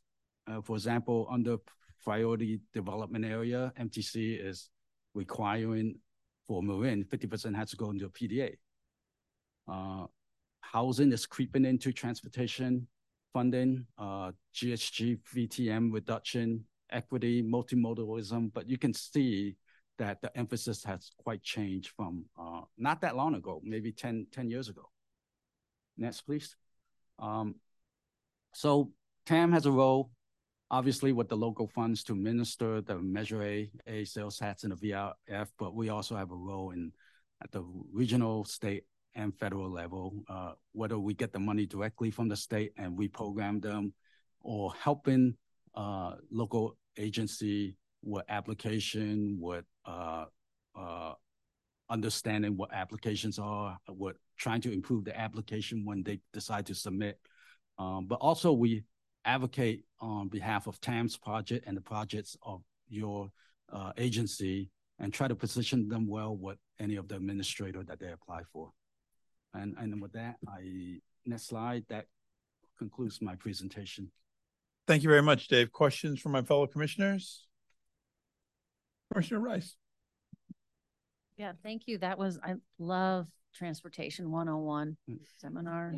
High level. Highlight of the meeting every time. Um, just a, a question, um, and I'm and looking at the last slide with regards to old emphasis and new emphasis.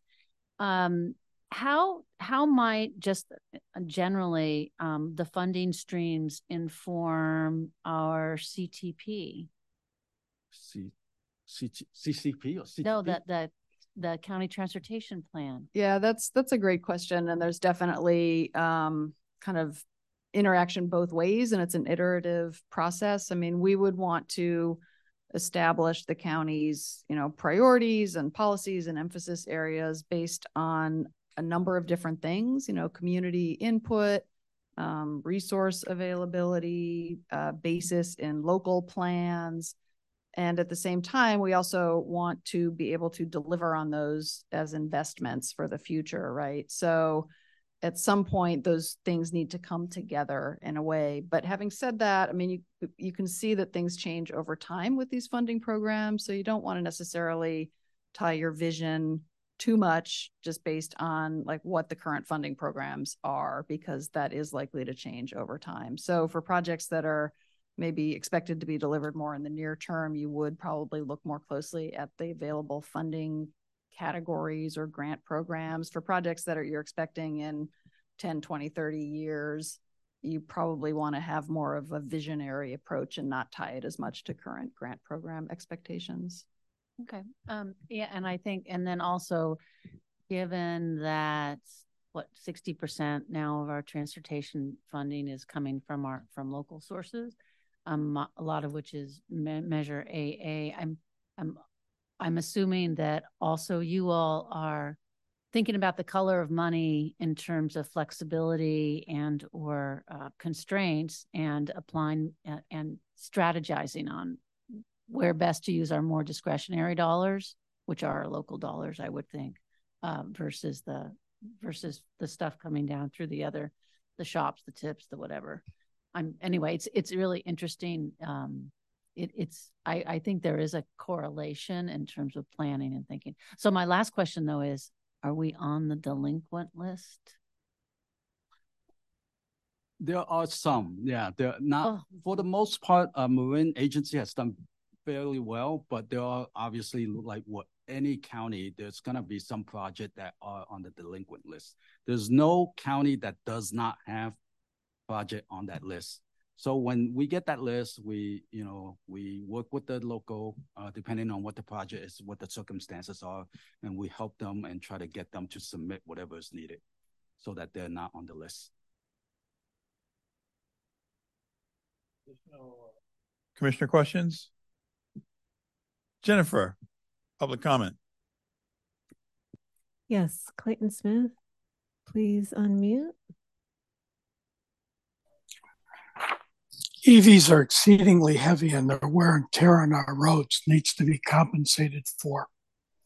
Vehicle miles traveled requires increased surveillance and a corresponding loss of privacy. It also raises questions of data access and security. The gas tax in California disproportionately affects lower income people and adds directly to the cost of all delivered goods. It adds to making California economically unattractive for business. What we have here is tax, tax, tax in order to spend, spend, spend on things that have no economic value. Currently, the federal government, which is at the margin paying for all this, is running a nearly $2 trillion deficit, which is fueling the current high and higher ex- than expected rates of inflation. This feeds back into the credit markets and is principally responsible for the heightened interest rates, again, disproportionately harmful to lower income people, although people in finance are doing very well with it. Finally, the rise of the BRICS is an adverse relationship to the fall of the United States in economic significance globally. The deficits without tears, which we have enjoyed, is coming to an end, and we are going to need to be much more prudent in our spending should we not end up in the condition of a gargantuan Argentina or Venezuela. This is very serious stuff. I would advise you actually get a little hip on economics and what's really going down globally. Thank you. Jennifer, any additional public comment? I don't see any additional hands raised at this time. Thanks. And and I believe this is a discussion item only, right? Any closing comments from my fellow commissioners? Vice Chair Lucan. I'll just go super quick. Uh, I really appreciate the focus on on local funds and what that means. I think it's a good time for us to to thank our voters for giving us Measure A and then Measure AA, uh, where we would be in a, with a, as a county without those funds. Um, you know, not having 55% of our funds going to Marin Transit, losing 100 crossing guards. Um, I mean, the list goes on and on and on of all the things that is funded by that local measure. So thank you to our voters for putting us in this position on behalf of our county. Well spoken, Vice Chair Lucan. Thank you very much, Dave. And with that, we are adjourned.